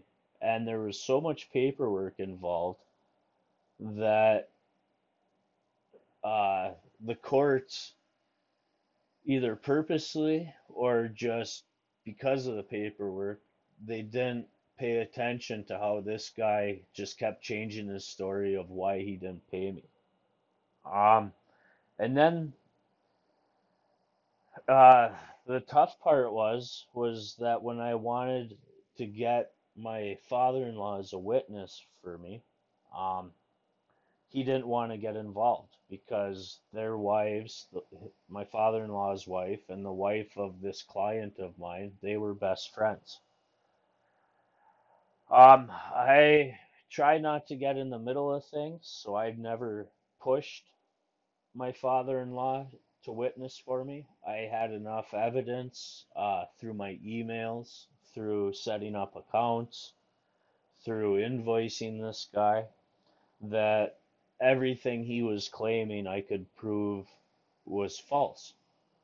Um, and that's the frustrating part of this, is that the justice system allows people like this to flourish. Uh, in my opinion, this guy's just the lowest scum of the earth. This guy's lower than whale shit in my book.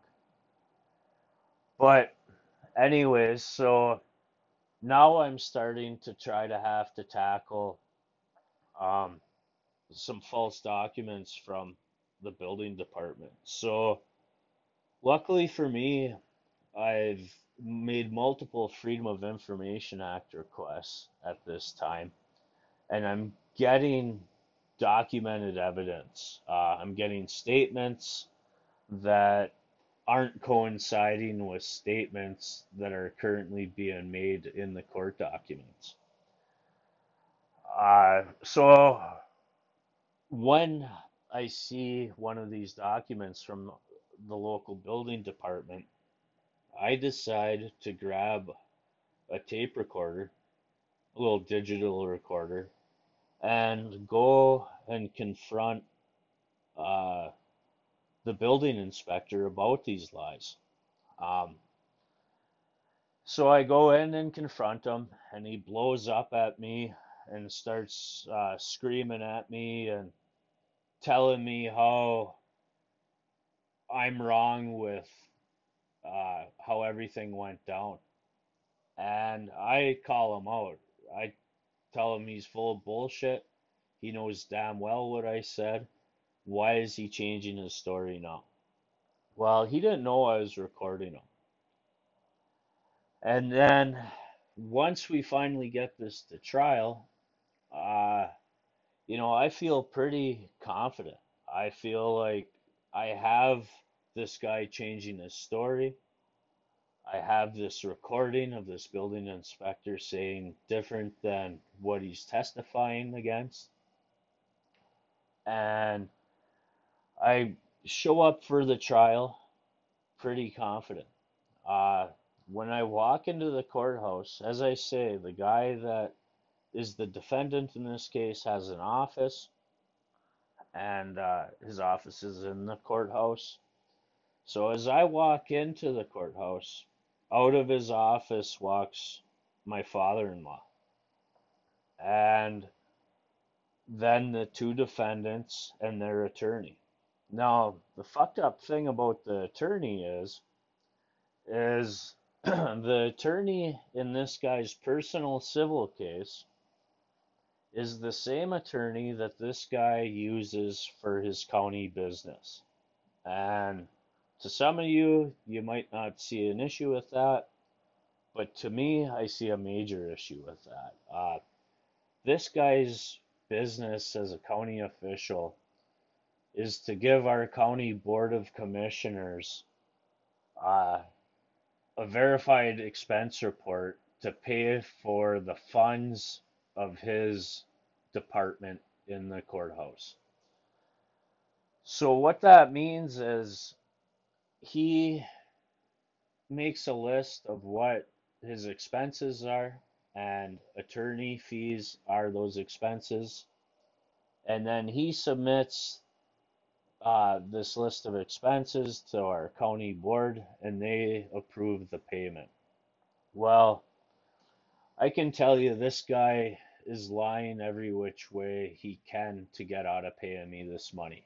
And as a public, as someone who's elected to a public position, I think that's a terrible person to have in that position, is someone who's willing to lie uh, at every expense possible, not uh, in order to avoid all responsibility of their actions.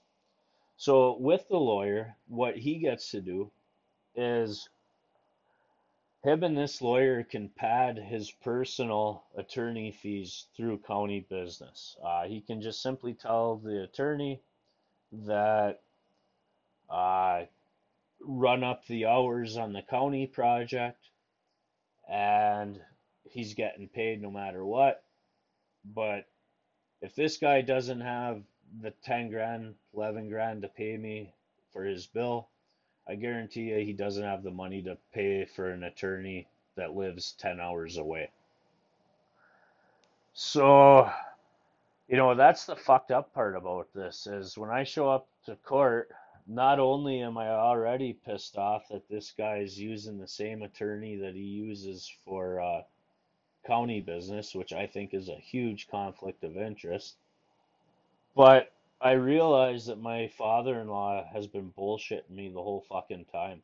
Um, the reason he's coming up out of this guy's office is because he's going to witness for this guy and testify for him. So, the first day of the trial, now we've waited four years for this trial uh, to take place. And we've been assigned three different judges at this time. Um, the original judge dismissed himself because this is a county employee, and he felt biased that he couldn't give uh, impartial uh, judgment.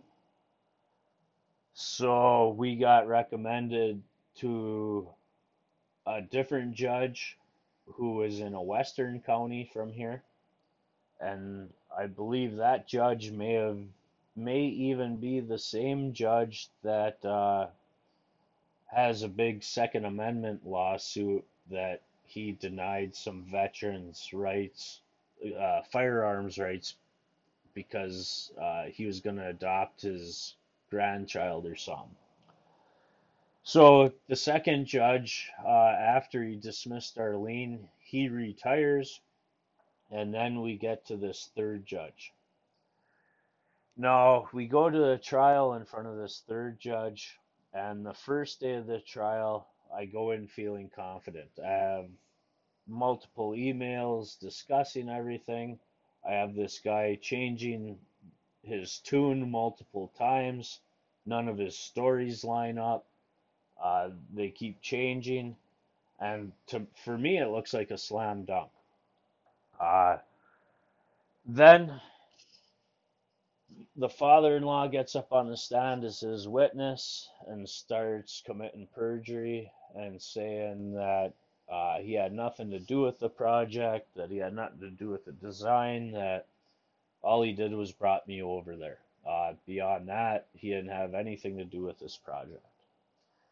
Then the building inspector gets up there and says that uh, the work I did doesn't pass code.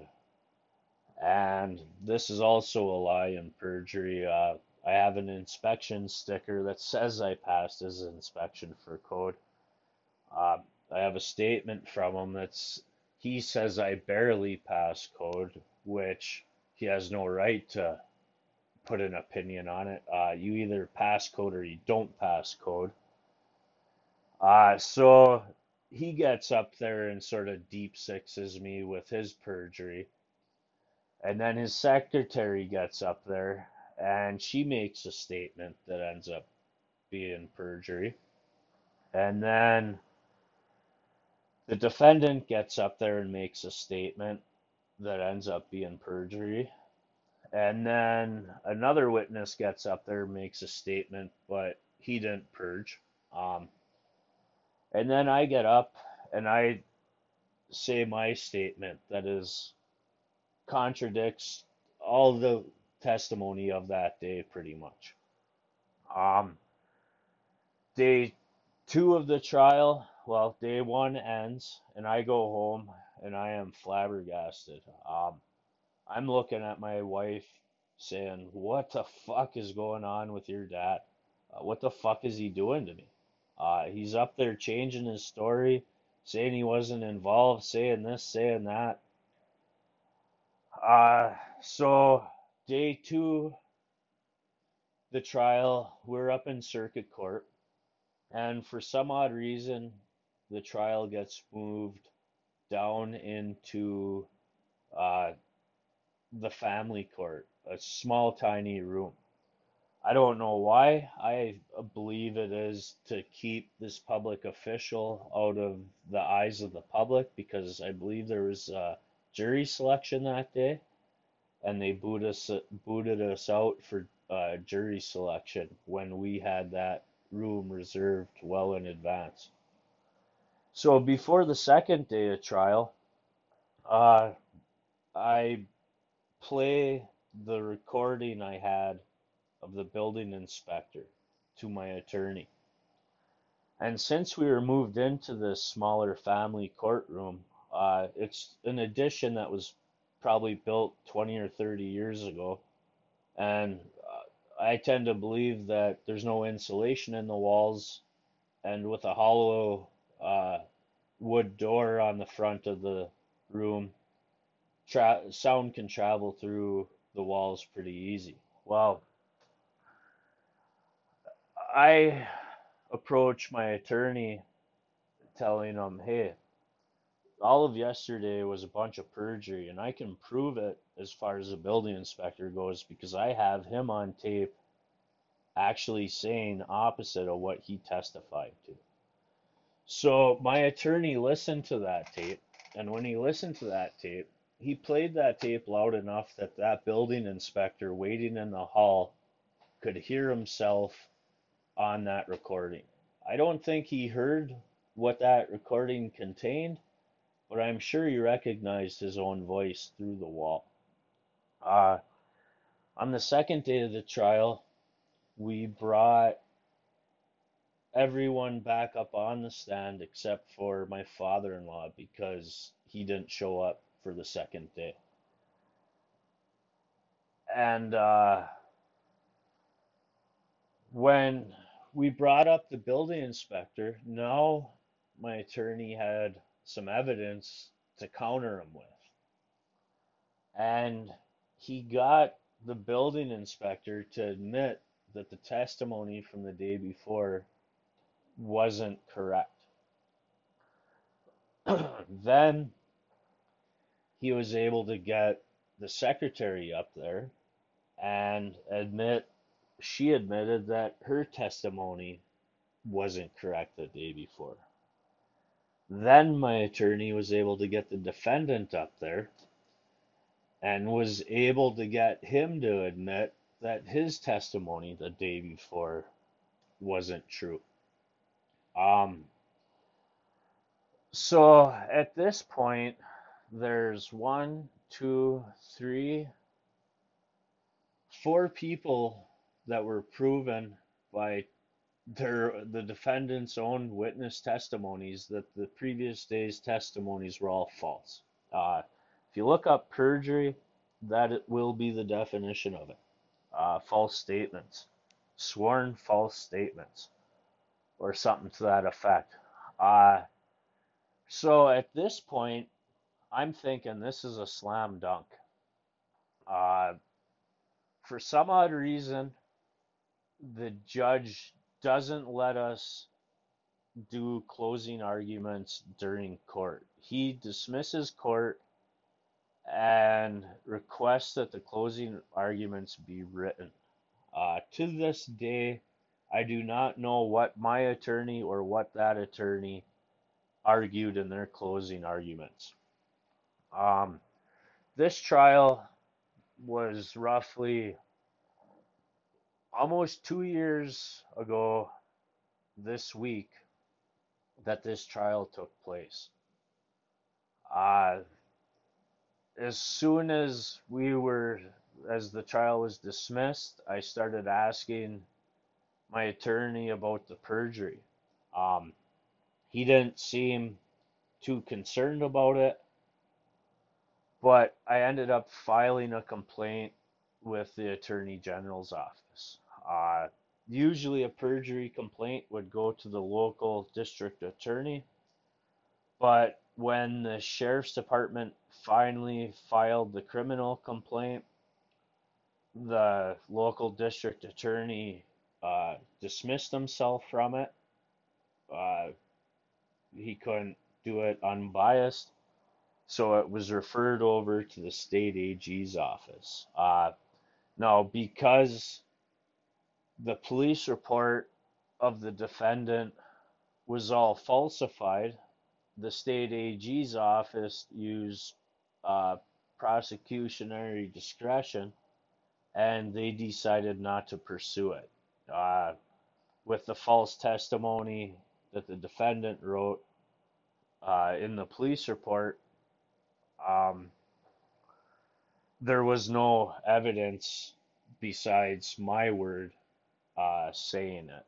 So nothing ever came out of, you know, like I said, the state A G's office dismissed the criminal complaint Uh, as far as the fraud and extortion, because uh, they believed the falsified police report. And the reason I say it's a falsified police report is because he's changed his story why he didn't pay me from that police report and various court documents since then. So uh, you can choose whatever you want to believe out of him, but from the beginning Uh, four years later, he changes his mind maybe a half dozen times of why and for what reason he doesn't pay me. Uh, so when I filed the complaints on the perjury, I filed them with the state A G's office because the local prosecutor dismissed himself from it. And at the time, that was uh, Schuette's duty. You know, don't you remember him, Schuette? On duty, Schuette? Yeah. Uh, was that guy a waste? What a joke. Um, the lights were on, but no one was there. Every time... Man, if you want to talk about malfeasance, misfeasance, and nonfeasance, uh, right beyond the the definition of any of those terms would be a picture of our old A G Schuette. So, you know, I thought this justice system that held me accountable and responsible as a youth, I thought this justice system was the blind scales of justice. No matter who was in it, uh, if you did a crime to an individual or to society, that you were going to be uh, held responsible for that crime. And I was finding through this court case over the previous four years that this justice system is only meant to punish the poor and the unconnected people. Uh, the minorities, the less fortunates. Uh, it definitely isn't fair. Uh, you know, wow, it just blows my mind how so many public officials around here turned a blind eye to me uh, and ignored their duties as their positions require. It just blows my mind. So, back to the trial, I, uh, after a second day of trial, we're dismissed, and I'm feeling damn confident. Um, we, I decided to keep this in front of a judge. Uh, for one, I was scared of a jury because current times, uh, it seems like everyone's pilled out, and the last thing I wanted to do was get some people who are all scripted up, Uh, deciding my fate and future. Uh, so I decided to do a bench trial and keep it in a professional's hands. I thought that the judge was going to be unbiased and uh, impartial. And during the trial, I found out that that wasn't going to be the case. There was a point where on day two, the defendant was admitting that day one's testimony was false, and the judge asked him, "Are you sure you really mean that?" or something to that effect. Uh, you know, he was trying to talk this defendant out of putting his foot in his mouth and admitting that he purged the day before. But this defendant was so worked up at the time that he didn't even realize the judge was trying to give him a solid. And then he adamantly said, "Yes, I know exactly what I'm saying," you know. So at that point, when I seen that judge try to backpack this defendant across this perjury, I sort of had an oh shit moment. Um, but yet, with all the perjury, I thought there's no way that uh, anything could go bad for us. Well, after I filed the complaint with the A G's office, I tried to get a transcript of the trial. Uh, now, remember, we're talking about public officials. Uh, one guy was voted in. Two guys, well, a guy and a girl are hired. You know, the building inspector and his secretary both committed perjury. And... Uh,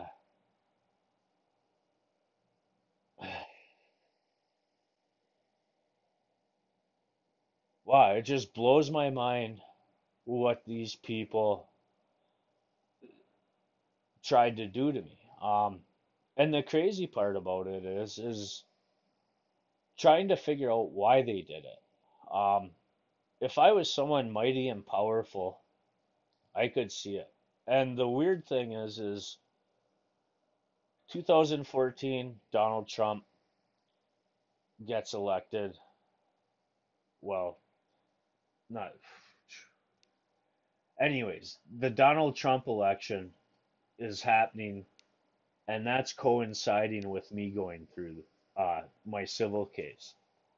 And as I hear uh, Trump's defense, now I'll back up a minute. When I, I did say I ran for public office, when I ran for public office, I ran as no party affiliation.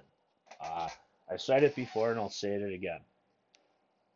Both sides, the left and the right, they're both just as corrupt. I think they just point the finger at each other to keep everyone else occupied so we don't point the finger at both of them at the same time.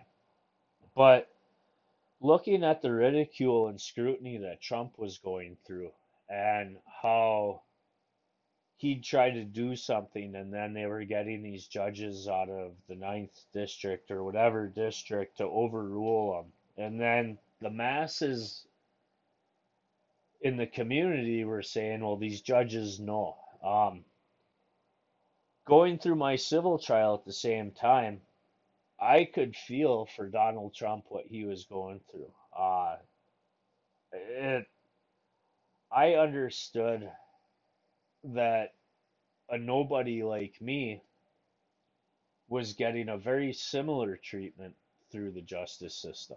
Uh, it sure wasn't blind scales of justice. It was biased, uh, biased opinions of justice. So the difference is, is I can see why people are doing it to Trump. Um, He's in a powerful position. He's a powerful man. He's wealthy. He's powerful. Uh, people like that stop crooked, corrupt people. Um, or they can spoil crooked, corrupt people's way of profiting. So my issue I've always had with this is why these people decided to do what they were doing to me. Why would they lie? Why would they go out of their way to do this to me? And I can't come up with a good excuse or a reason for that. Uh, maybe once all the chips land where they may, maybe I'll find out, maybe I won't. But yeah, I don't know. Um, it could be, I got a few different opinions, but I honestly don't know. Uh, which one would be more accurate. So I know this is the fourth time I probably said it, but after I filed a complaint with the A G's office for the perjury, I try to get the transcript of the trial because I want to address our Houghton, our county board, uh, and I want to let them know what employees and public officials in the county are doing. So I request the transcript, and we have also put in a motion for reconsideration previously as far as the first judge dismissing the lien. And I wait and wait and I wait. I got no copy of the transcript.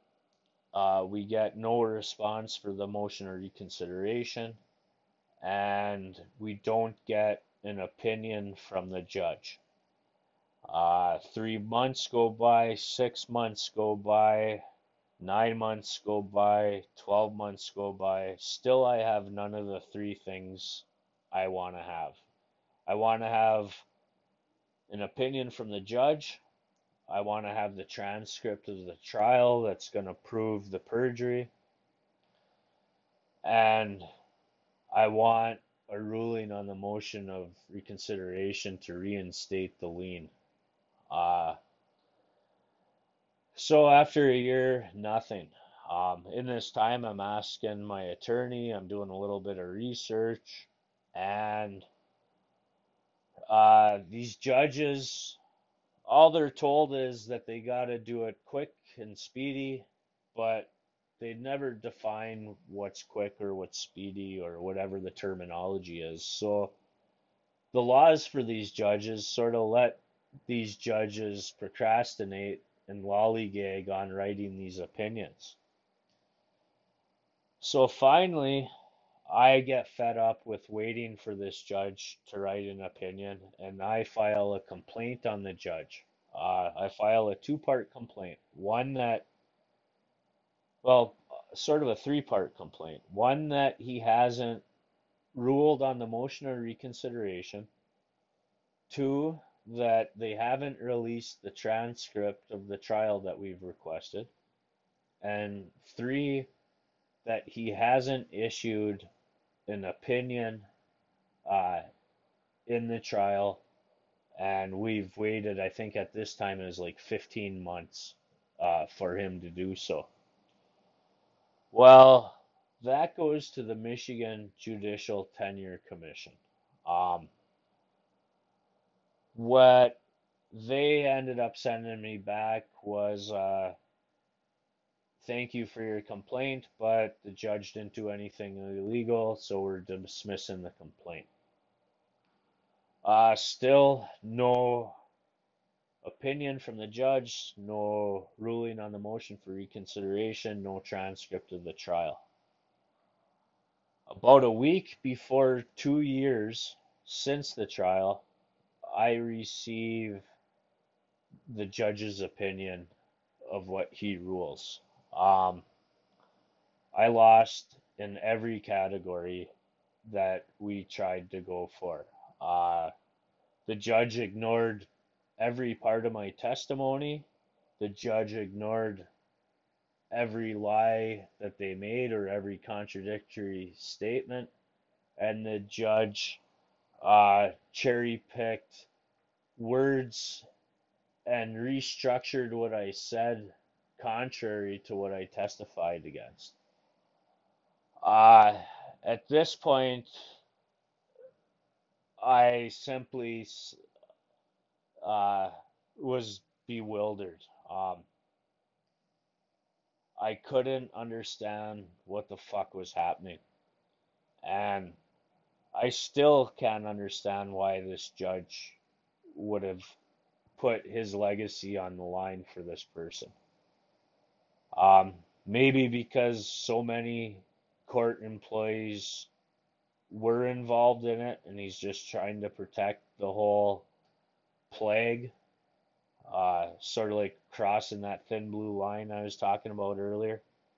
But yeah, uh, not a single thing was ruled in my favor. I lost according to this judge's opinion on all of my complaints.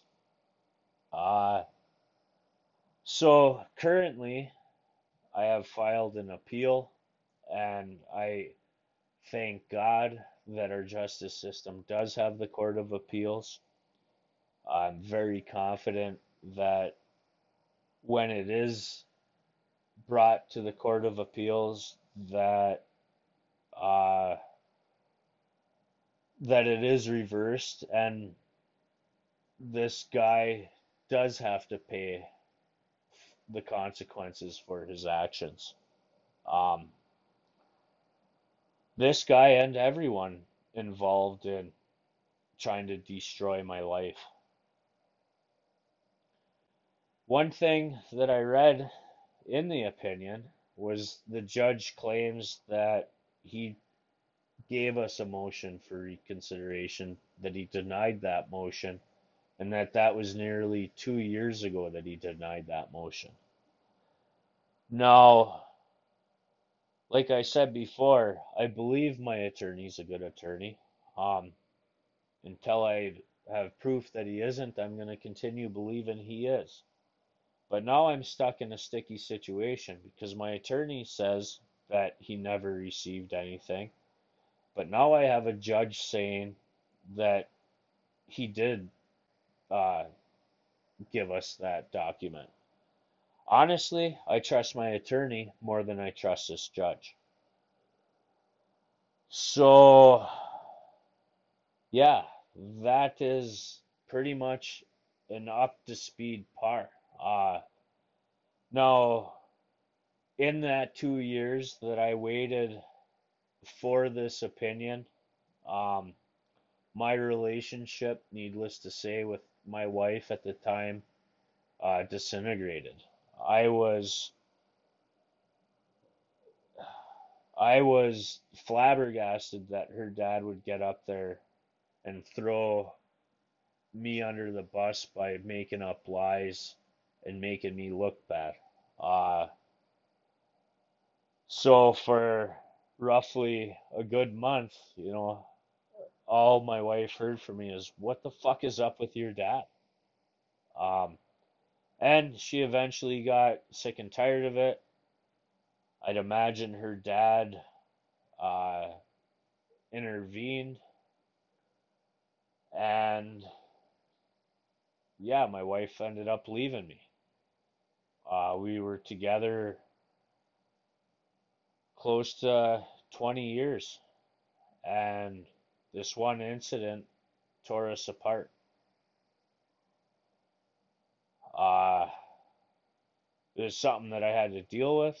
It's something that I've gotten over, but in trying to get over that, that is where I became addicted listening to podcasts. Um, I was going through some tough times, and when my wife left me, I felt stranded.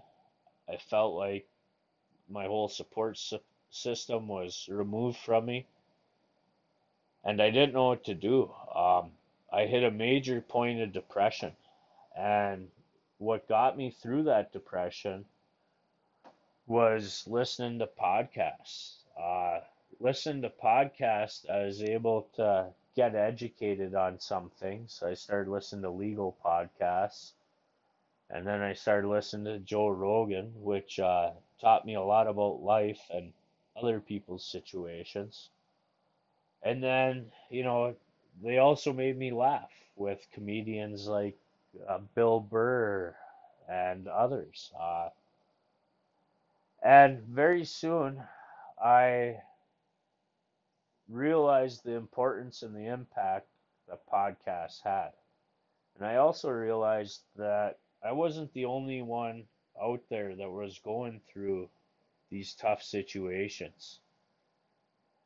And years ago, I had considered doing a podcast, and it was going to be more tuned to the anti-corruption, uh, more tuned to this court case, more tuned to how public officials were handling it, how uh, just how we have a blind faith in these people that they're doing their jobs when the, once you start looking at what their job duties are and what they're actually doing, how very little of their jobs they actually do complete on a day-to-day basis. But I held off on it, and then as I was going through uh, everything that I'm going on now, and then Michigan legalized the recreational cannabis, um, I picked it up as a hobby, and that is what ended up leading me into this podcast. So I'm sorry that I've rambled so on, that I've brought you deeper than you probably wanted to come. Um, to me, this is a lot of stuff that I've wanted to talk about, but I haven't had the venue to do it, or the timing hasn't been right. And it's just something that I need to let off my chest, uh, and maybe it will help other people out there. Uh, I'm standing up and I'm fighting against it. Like I said, if if you're not part of the solution, you're part of the problem. And I decided that I'm going to be part of the solution. Um, I'm I'm only one man. My funds are very limited. Attorneys cost a great deal of money. And I could honestly line up another half dozen lawsuits against public officials just in my own personal capacity for illegal shit going on towards me. Um, but that is going to complete the who I am. Uh, now you guys know a little bit more about me, uh, a little bit about what has shaped me, what I've been through. I'll fill in a bunch of the blank spaces in upcoming podcasts. Uh, this was sort of random. I didn't really throw it together as clean and as neat as I should have for you guys, but uh, hopefully my methods improve over time, and hopefully you guys keep listening, because uh, the only reason I'm doing this is because for some odd reason you guys keep listening and people keep coming, and you guys keep listening to damn near every fucking episode I put out there. So uh, I'm going to keep putting episodes out and keep sharing my struggles as I go through this life, whether they're hydroponics, whether they're personal, whether they're business related. Um, not everyone out there is bad, and that's something that I got to work on understanding. It's just I've dealt with my fair share of these bad people, and I need to let anyone else out there who's having to deal with this, that you're not alone. Uh, talk about it. Uh, the more I talk about it, the better I feel about it. And hopefully the more I talk about it, the more likely it is that these people will be held responsible for their actions. Uh, that is what the justice system's for, and I sure hope that that is what it is used for again. Uh, thank you for listening. Stay tuned for my next episode.